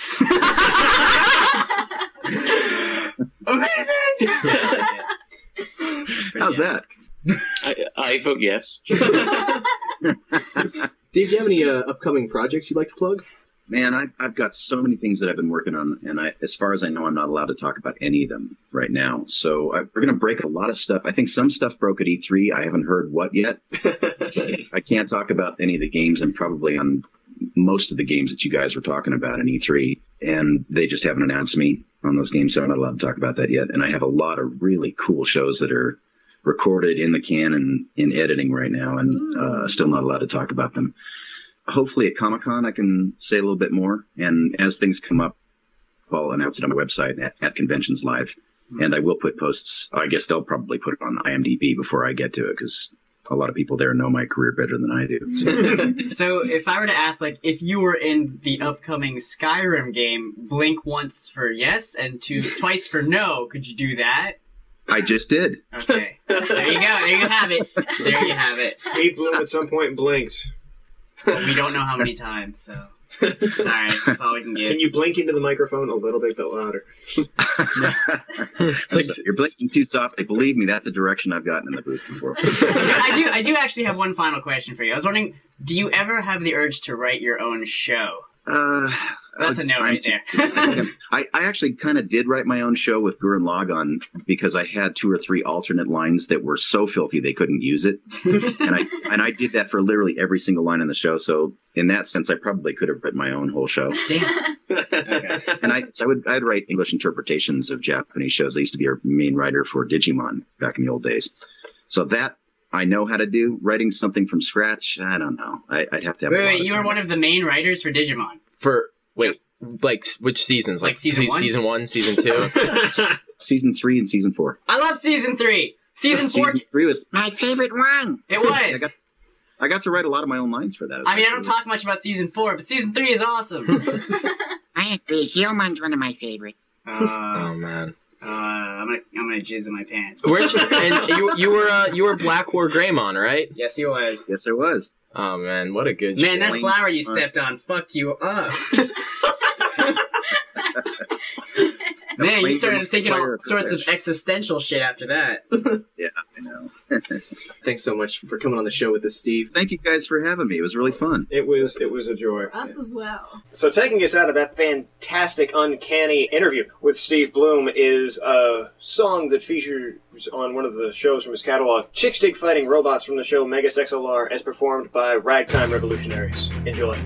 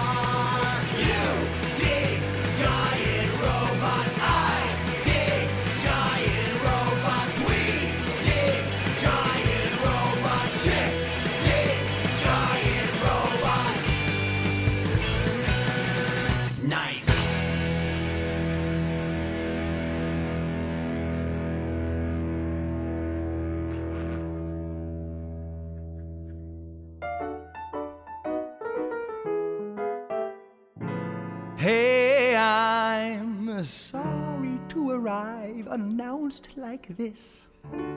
I'm just so hungry as a mangy little cat can be. I know I haven't come around for a long, long time. But I was wondering if you had a bowl of cream for me. I got a crazy kind of life in this neighborhood. I don't get love and affection like a house cat would. But if you dished up a fish with a twist of lime, maybe I could be your pussycat from time to time. You see, I rove around and got no domicile. Why don't you rub my little belly for a little while? Tonight I wanna be your pussycat. I spent a long, hard day looking through the trash, and now I'm wondering if you got a comfy spot to crash. So if you wanna give a hand to a cuddly beast, why don't you open up a can of that fancy freeze? You know a tramp, a traipse ain't got no place, but just try and say no to this cute little face. Tonight I wanna be your pussycat. Whoa, whoa, whoa, whoa, it's just a night. So when I go, don't you holler. Don't want a tag or a collar. I'm born to stray. Hey, hey, hey, hey, don't get me wrong. You're my favorite lady. But you don't want me, I'm shady. And trust me, I'll be back some other day. I gotta start a fight, I gotta scratch and bite. But don't you know it gets so lonely on a cold, cold night? You got a lush, plush lawn under green treetops. But what you got inside is making me lick my chops. It's not an easy life staying out so late. Maybe someday I'll be ready to domesticate. But for tonight, I wanna be. You know I wanna be tonight. I want to be. You know I'm gonna be tonight. I wanna be your pussy cat.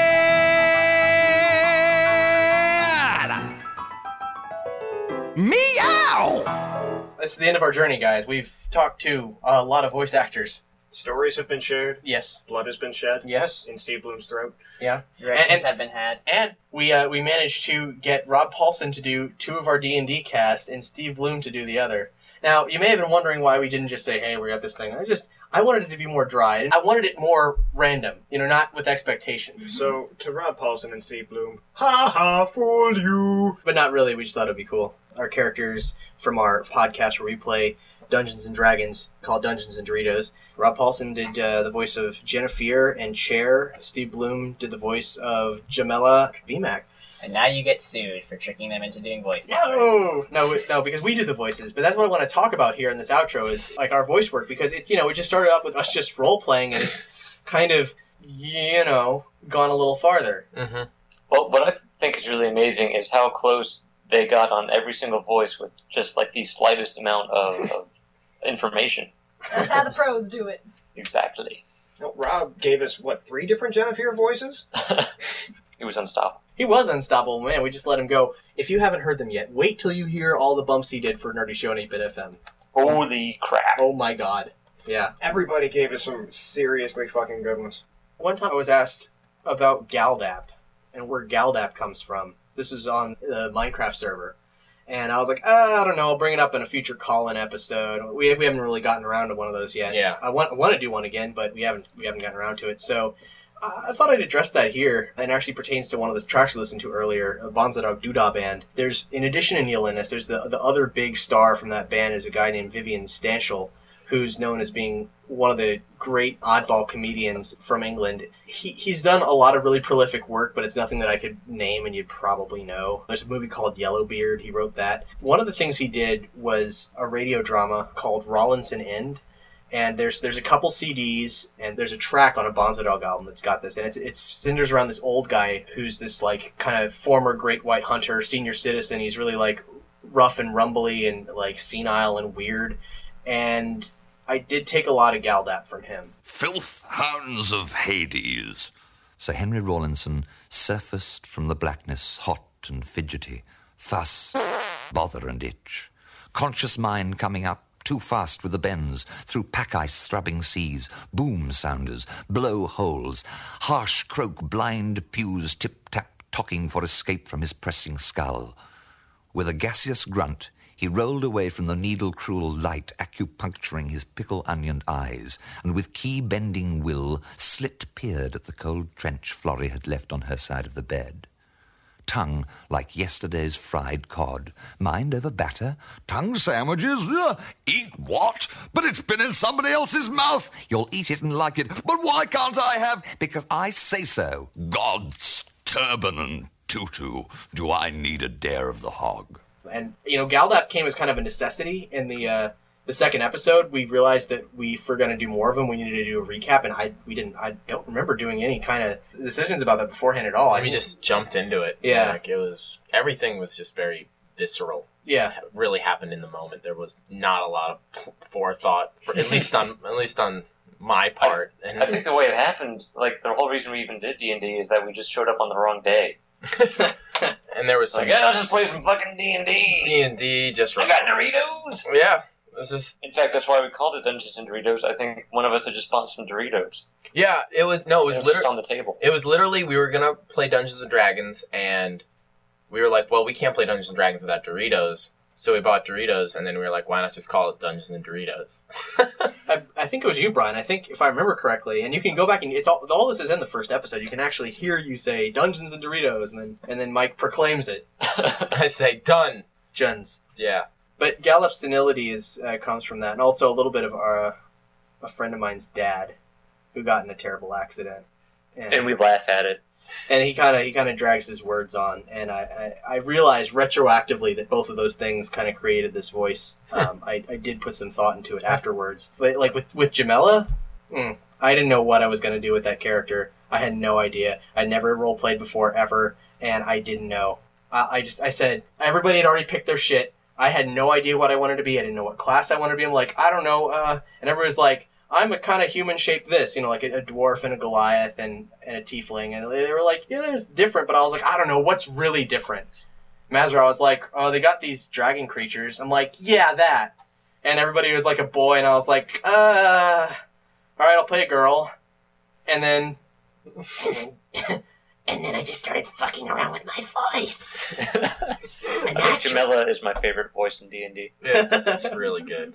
It's really Especially, good. especially when she goes off on a tangent about how bad Yeah. she is. The angrier she gets, the funnier it is. and uh, and I love the running joke that Cap does the narration as well in character, but then he says, "I'm not saying this," but then we all pretend like he said it anyway. okay, well let's let's try this out.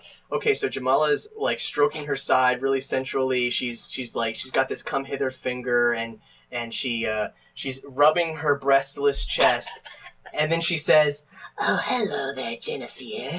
I wasn't expecting you. "Does that make sense?" Where it has me talking about No. it. It's, No, it, yeah, 'cause it it's- feels fucking weird It- to me. It is. It is weird. it is weird. It is better the way you do it. I just love the fact that for some reason, only with you, we're all like, "Why did you say all that?" You're like, "I didn't say it." it's Just not true. I, I do prefer for Jamila's all of her action to be narrated through her own voice. I, it, I don't know what it is. I would hate it if, if the other characters were like that. But for Oh. Jamila, it just works. It's like it just epitomizes her love of her own self. Yeah, I don't think Chair has the mental capacity. For one thing, yeah, for one thing, he would never accomplish anything. Yeah, there'd just be 20 minutes of that noise and then him humping a, another chair. it's like in his mind, you just see the, the donkey asleep by the tree with the flies around it. well, Mike, wh- where did where did Chair's voice come from? Because I mean, it's not.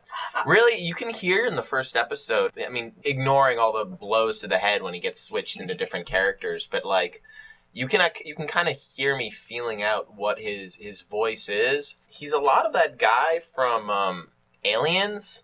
The uh, uh, game over, man! Oh fuck, get the fuck out of here! Like that's kind of what I. Uh, What? Yeah, Really? I was kind of I, like I channeled that, but then I figured he was like more pubescent, like going through like kind of like this big change, and so I added more of a like puberty voice crack to it, and so it was just like, oh god, what's going on? Like, because really, it wasn't until they got into the fight that I found his voice and was able to like figure out even his personality like because i knew he was going to be like discovering everything for the first time but i wasn't really sure how that was going to play out and, and it With his dick. yeah a lot of it with his dick, and uh, he does love it. But I don't know if I've if I've talked about like where chair actually came from. Did I did I ever get into that? Uh, no. I- Like- do you want to? Well, no, no. I mean, like, I just remember in, I was in the gifted program in in uh, elementary school, and then I was like in you know first grade, and there was the fifth graders, and the fifth graders were playing D and D,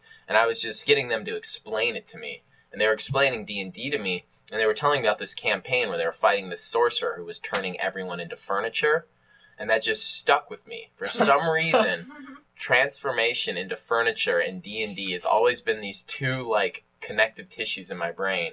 Weird. And so we're Weird. we're yeah we're setting up this campaign, and I want to do something completely fucking out there, and I don't think, and I just assumed no one had that strained connective tissue that I had, so I just flipped it and said I was a chair turned into a dwarf, and uh, Well, I remember you came to us with that, and you were like, really, it wasn't like, hey, I got this weird idea. It was like, I am this. And it's, I was like, oh, uh, all right.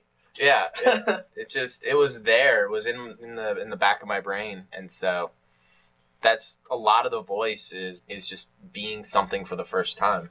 Yeah. And uh, what was the guy's name in Aliens? Was it Riggs or something? No. I know it was Bill Paxton. Yeah. Well, Brian, what about uh, what about you and Jennifer? You seem pretty closely linked. Uh, what? No, uh, Jennifer came from a, a previous D and D campaign. I played a, a warlock in that. It was uh, World's Largest Dungeon, which uh, is like a third edition D and D thing, and it's just this total dungeon crawl, and it is incredibly punishing. It had the whole shtick of this of this uh, module. It's this huge, thick book it, with like hundreds of levels of maps and everything. It's supposed to use every single monster in the monster's manual, every single magic item, blah blah blah. Fuck me. I don't yeah, want it's that. crazy. It, it would take years to actually play, but you can't actually play it because you will uh, just absolutely die. it's just so incredibly punishing. There's traps everywhere. You constantly run into enemies that are far outnumber you and are far higher level than you. It's just madness and hell. So our group is going through this, and it turned out that my character was the only one. Everyone else had gone through like three or four characters. Mine kept living because, much like Jennifer, he was the only guy who wasn't getting hit because he was always staying in the back and just tossing out, you know, magic missiles or whatever the, the warlock version was. And so it was like, and he slowly became more selfish and just more self-serving and more cowardly as the campaign went on because he kept seeing all these people just getting mercilessly killed, and he's just barely hanging on. So I he want to like this. live. Yeah, exactly. What was And this so- module called? Was it was it Tomb of Horrors or was it No, it was world's largest dungeon. World's largest dungeon? Literally called World's Largest. Jesus. Yeah. Okay. And so when I came on with Jennifer, I was like, okay, I'm just going to do that, but as a devil character. And uh, since we didn't want to have this conversation without VMAC in the in the picture, we brought Hex on to talk a little bit about VMAC. the VMAC character, actually, that voice, I've had it for a long time. It's been the, the typical Russian voice that I kind of just go to when I want something loud and bombastic with a touch of foreign. So when when I was given a Goliath shaman, I just for some reason I, I retreated back to that that character, the very bombastic, very friendly and loud character of VMAC. Like he didn't really have a name, but now I can't uh, attribute any other name to that character. I've, I've used him before. He's sometimes he's been a little more uh, drunk with the vodka. He's, oh, oh, let me tell you long story of gulag, not good thing. But it's um, but but VMAC himself, he he started as just playing off that, that that stereotype, that character I already had, but has evolved into his own own voice too. So yeah, that's really where VMAC came from for me. It's a with my improv experience and, and whatnot, I, I, I have a kind of a repertoire of voices I like to jump to and, and I Frenchman. always the Frenchman.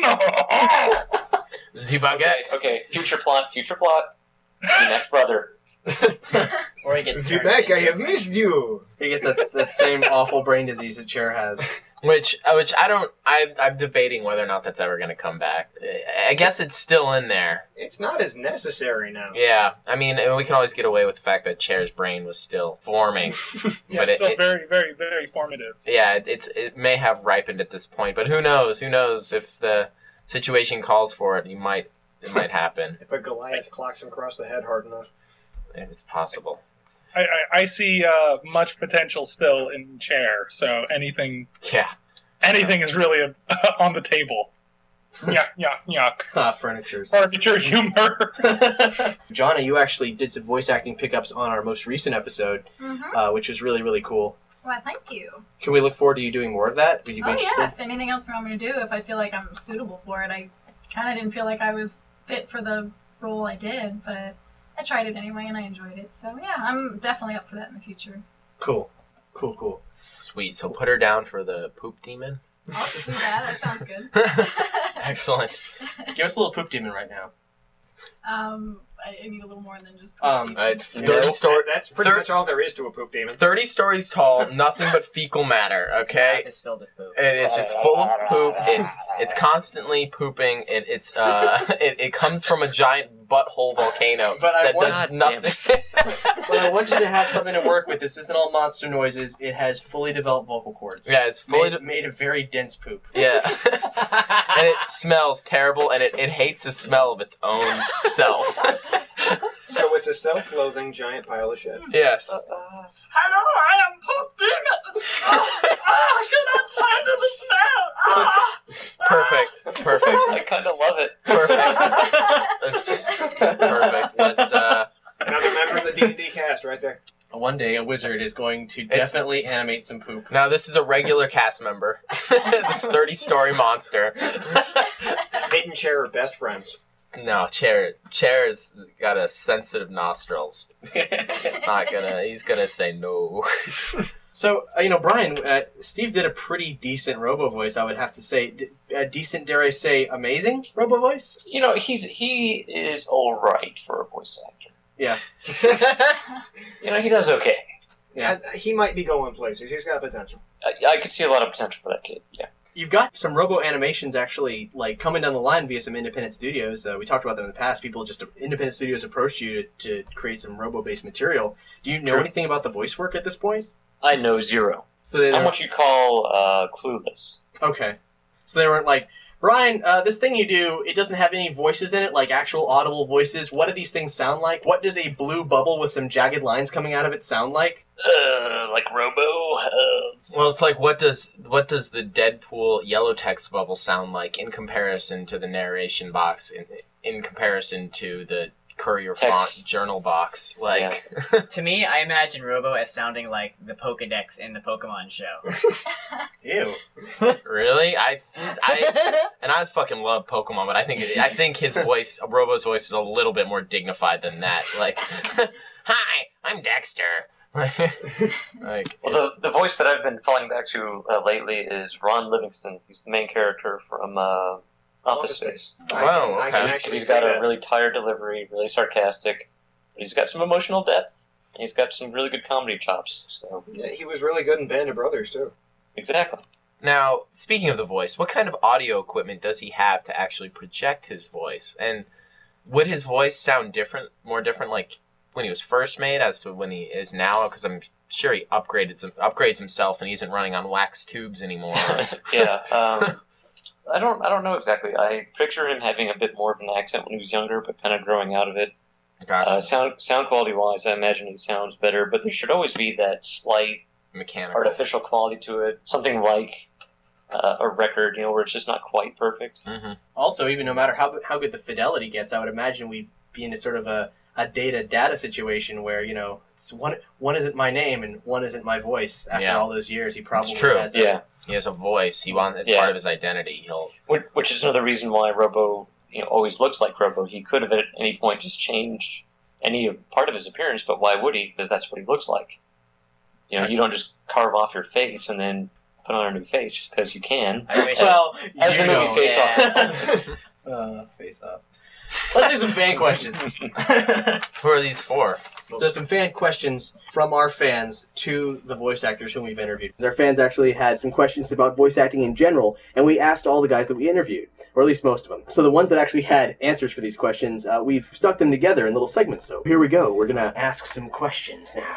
Max Acree, who is actually in the video game industry, asks. When I was auditioning voice actors for the last game I worked on, every last one of them had hilarious special talents listed. It's kind of a way to stick out from the crowd.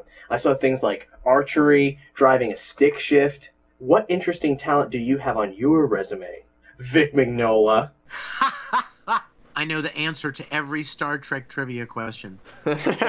No, actually, I do a lot of different things. I do play the piano, and, and in fact, we didn't talk about that at all, but I write and produce music professionally. I have six different CDs on iTunes. A lot of fans have made some amazing AMVs and things to my songs and, and sing them in school competitions and at their churches and in, in different talent shows and stuff. So I play the piano uh, play the piano and sing. So that would that would might be something that I would list. I do not have something listed. Yeah. But if I were going to list something, it would either be that or that that there's not a trivia question about the original series of Star Trek that I couldn't answer. I don't know if that's as much of a special talent as it is some sort of a nerdy, you know, geeky neurosis. Sounds like a special talent to me. Well, this is nerd. This is nerdy show. This Yeah. is the place to air that That's- kind of dirty that's laundry. True. That's a qualifier. Steve Blum. Vomiting on command. Are you serious? Because that's pretty awesome. no. well, I can make vomit sounds. That's I'm pretty really good at vomiting and, and making bloody sounds. I guess that would probably be the best. What's a bloody sound? Yeah. Ah. gotcha. Like the throat has That been got slit. going, didn't it? Yeah. yeah, I got you now. Okay. Amon asks, what are some tips on breathing techniques and proper booth etiquette? First piece of advice I would give is to keep breathing. That's that's first. breathing is underrated. breathing, I would I would say just to if you see a big paragraph coming up, take a big breath beforehand, but you have to sort of anticipate that on the fly. Hmm. And booth etiquette, I don't know. I don't have any. That's the wrong guy. Ask Crispin Freeman. He's you know has much more class than I do. Talking to blue collar Blum here. That's right. Hey, you caught me on a good day. This is this version. The next version, the next time you call, will be something much more dignified. Breathing techniques, that's a very interesting question. Well, I, I will say this, uh, Aman. Anybody who wants to get into voice acting, it would greatly benefit them to uh, to take voice lessons. You know, learning to use your diaphragm and to breathe well and to control your voice is all a good thing. Those are those are all helpful things when it comes to voice acting. As far as booth etiquette, it's important to realize where the the mic level settings are. Like for instance, if you're doing a very quiet line, you're doing something very very quiet. And then you look at the script and you know the next thing is going to be a yelling screaming line. Look out, you know, you're yelling. Good etiquette is to say something to the engineer. Basically just say, "Hey dude, this next line is going to be much louder." Because a lot of times the engineer won't realize that it's going to be louder. You know, you'll blow the the mic out, the performance will be all distorted, and you'll just have to yell a second time. You'll just have to do it again. One bit of booth etiquette that that I would encourage people is just be aware of the sensitivity of the mic. Be aware, uh, you know, the distance that you should be from the mic, so that you're not up on top of it, and you know, and making your P's pop and your B's you know, buzz and you know, and you're not too close to the mic, but then at the same time, be aware of the mic record level settings and help your engineer make sure that you're, you know, that it's set up properly for the line you're about to do. Kutsushita has a question with a little bit of a lead into it. He says, I'm sure we all imagine these voice actors taking their spot in a booth or studio and talking to a microphone, and that may be their normal day at the office. But you can't tell me that's all that ever happens. What's the strangest, craziest, oddest, and or most difficult situation in which you've ever recorded? Anytime Mike is there. and then Mike's answer is Anytime I'm there. Yeah, it's pretty normal till I walk in the room. then it gets freaky. like, everyone take off your pants. oh, damn it. Well, I will tell you something interesting that we did once, and it, it may not even be that strange, but I thought it was kind of fun and interesting. We recorded a commentary track for one of the Full Metal Alchemist Brotherhood DVDs, but Mike McFarland was in Dallas, and he wanted me on the commentary, but I was in Houston. So, literally, what we did was he sent me the episode as a, a QuickTime movie. I opened the episode at my studio in Houston, and I opened it in Pro Tools, and we counted down three, two, one, and they at Funimation hit the video at the same time that I did. I hit the video and record, and then I had my phone. I was literally on the phone with Mike McFarland. so I was literally holding my phone up to my ear and watching the video and sitting in front of a quality microphone recording my voice and doing this commentary with Mike. And what we did was then when we finished, I just literally spit out the audio file out of my Pro Tools system and emailed it to Mike, and the engineer dropped it into their session, and it lined up perfectly. And it sounds just like Mike and I are sitting there together on perfectly perfect quality microphones doing a commentary. And that nobody was was that was kind of strange and, and weird and fun. You know, it was a lot of fun. And nobody was the wiser. and nobody knew exactly. I was in what they call a whisper room, which is about the size of a small refrigerator, with four other people and doing Walla, doing background voices for an anime, mm. and somebody's finger went up my butthole. on purpose? and on purpose, yeah. And I and I spit on the window in front of me. I was the guy in front closest to the mic, and I spit all over the window. And he had to come clean that out. So there, it, we were sweating and gross, and I found out it was the director's girlfriend who had done it. And that was pretty awkward. I was not um, expecting that answer. That's my vote for best answer for that question. yeah, you won. I mean, Nice. I mean, I don't know if that's true or not because you're probably really good at improv, but it sounds true enough. So no, actually, that was that is a true story. Oh. I don't remember if it was four or five people in the booth, but it was at least four of us, in and it's and it's built for one comfortably, two very tight. So wow. Was that her come on for a threesome? What was that?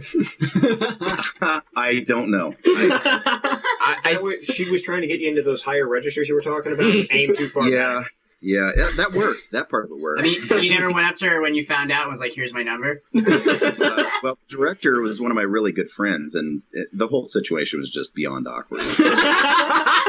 He's never spoken of it again. Until today. Bert Elcon wants to know your thoughts on the YouTube phenomenon of abridged fan dubs.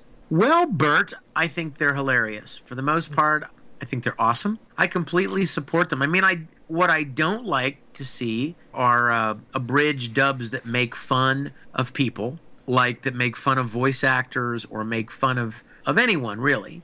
But having said that, I think that that there are a lot of really really funny abridged series out there. You know, I have a good uh, I have a, I have a sense of humor. I mean, I have no problem with people doing doing funny things like that at all. B1 Brigade would like some tips on how to break into the industry.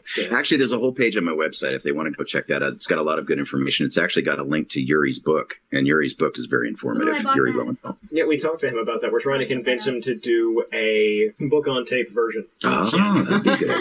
I mean, it seemed like it was up his alley.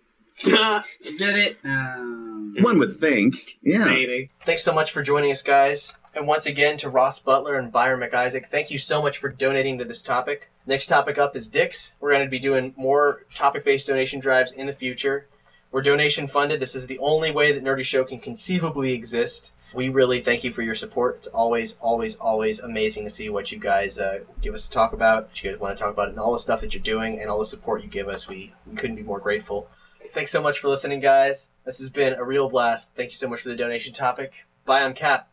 Drop Force Mike. I'm Jonna. Um, and Brian. I'm Brandon. And I've been Tony. Taking us out is Fine Place to Live by Halk. Later.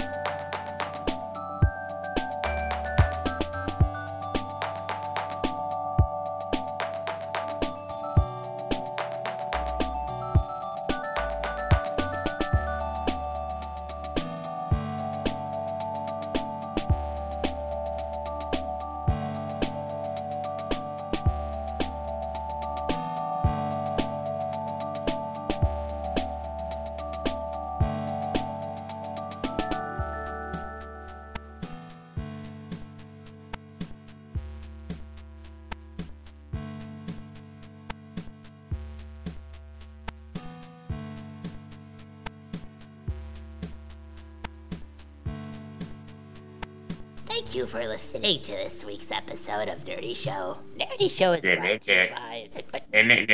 Shut up! Stop it! Nerdy Show is brought to you by a comic shop. Nerdy No, it's not. It is. And the Oviedo branch of Play and Trade. That's not how you pronounce that. How do you how do you pronounce it?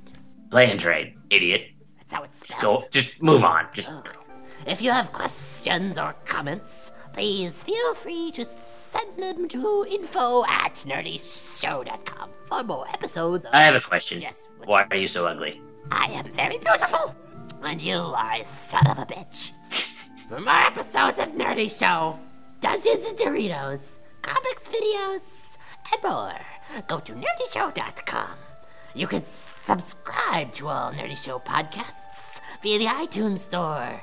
Don't forget to follow us on Twitter at Nerdy Show or friend us on Facebook.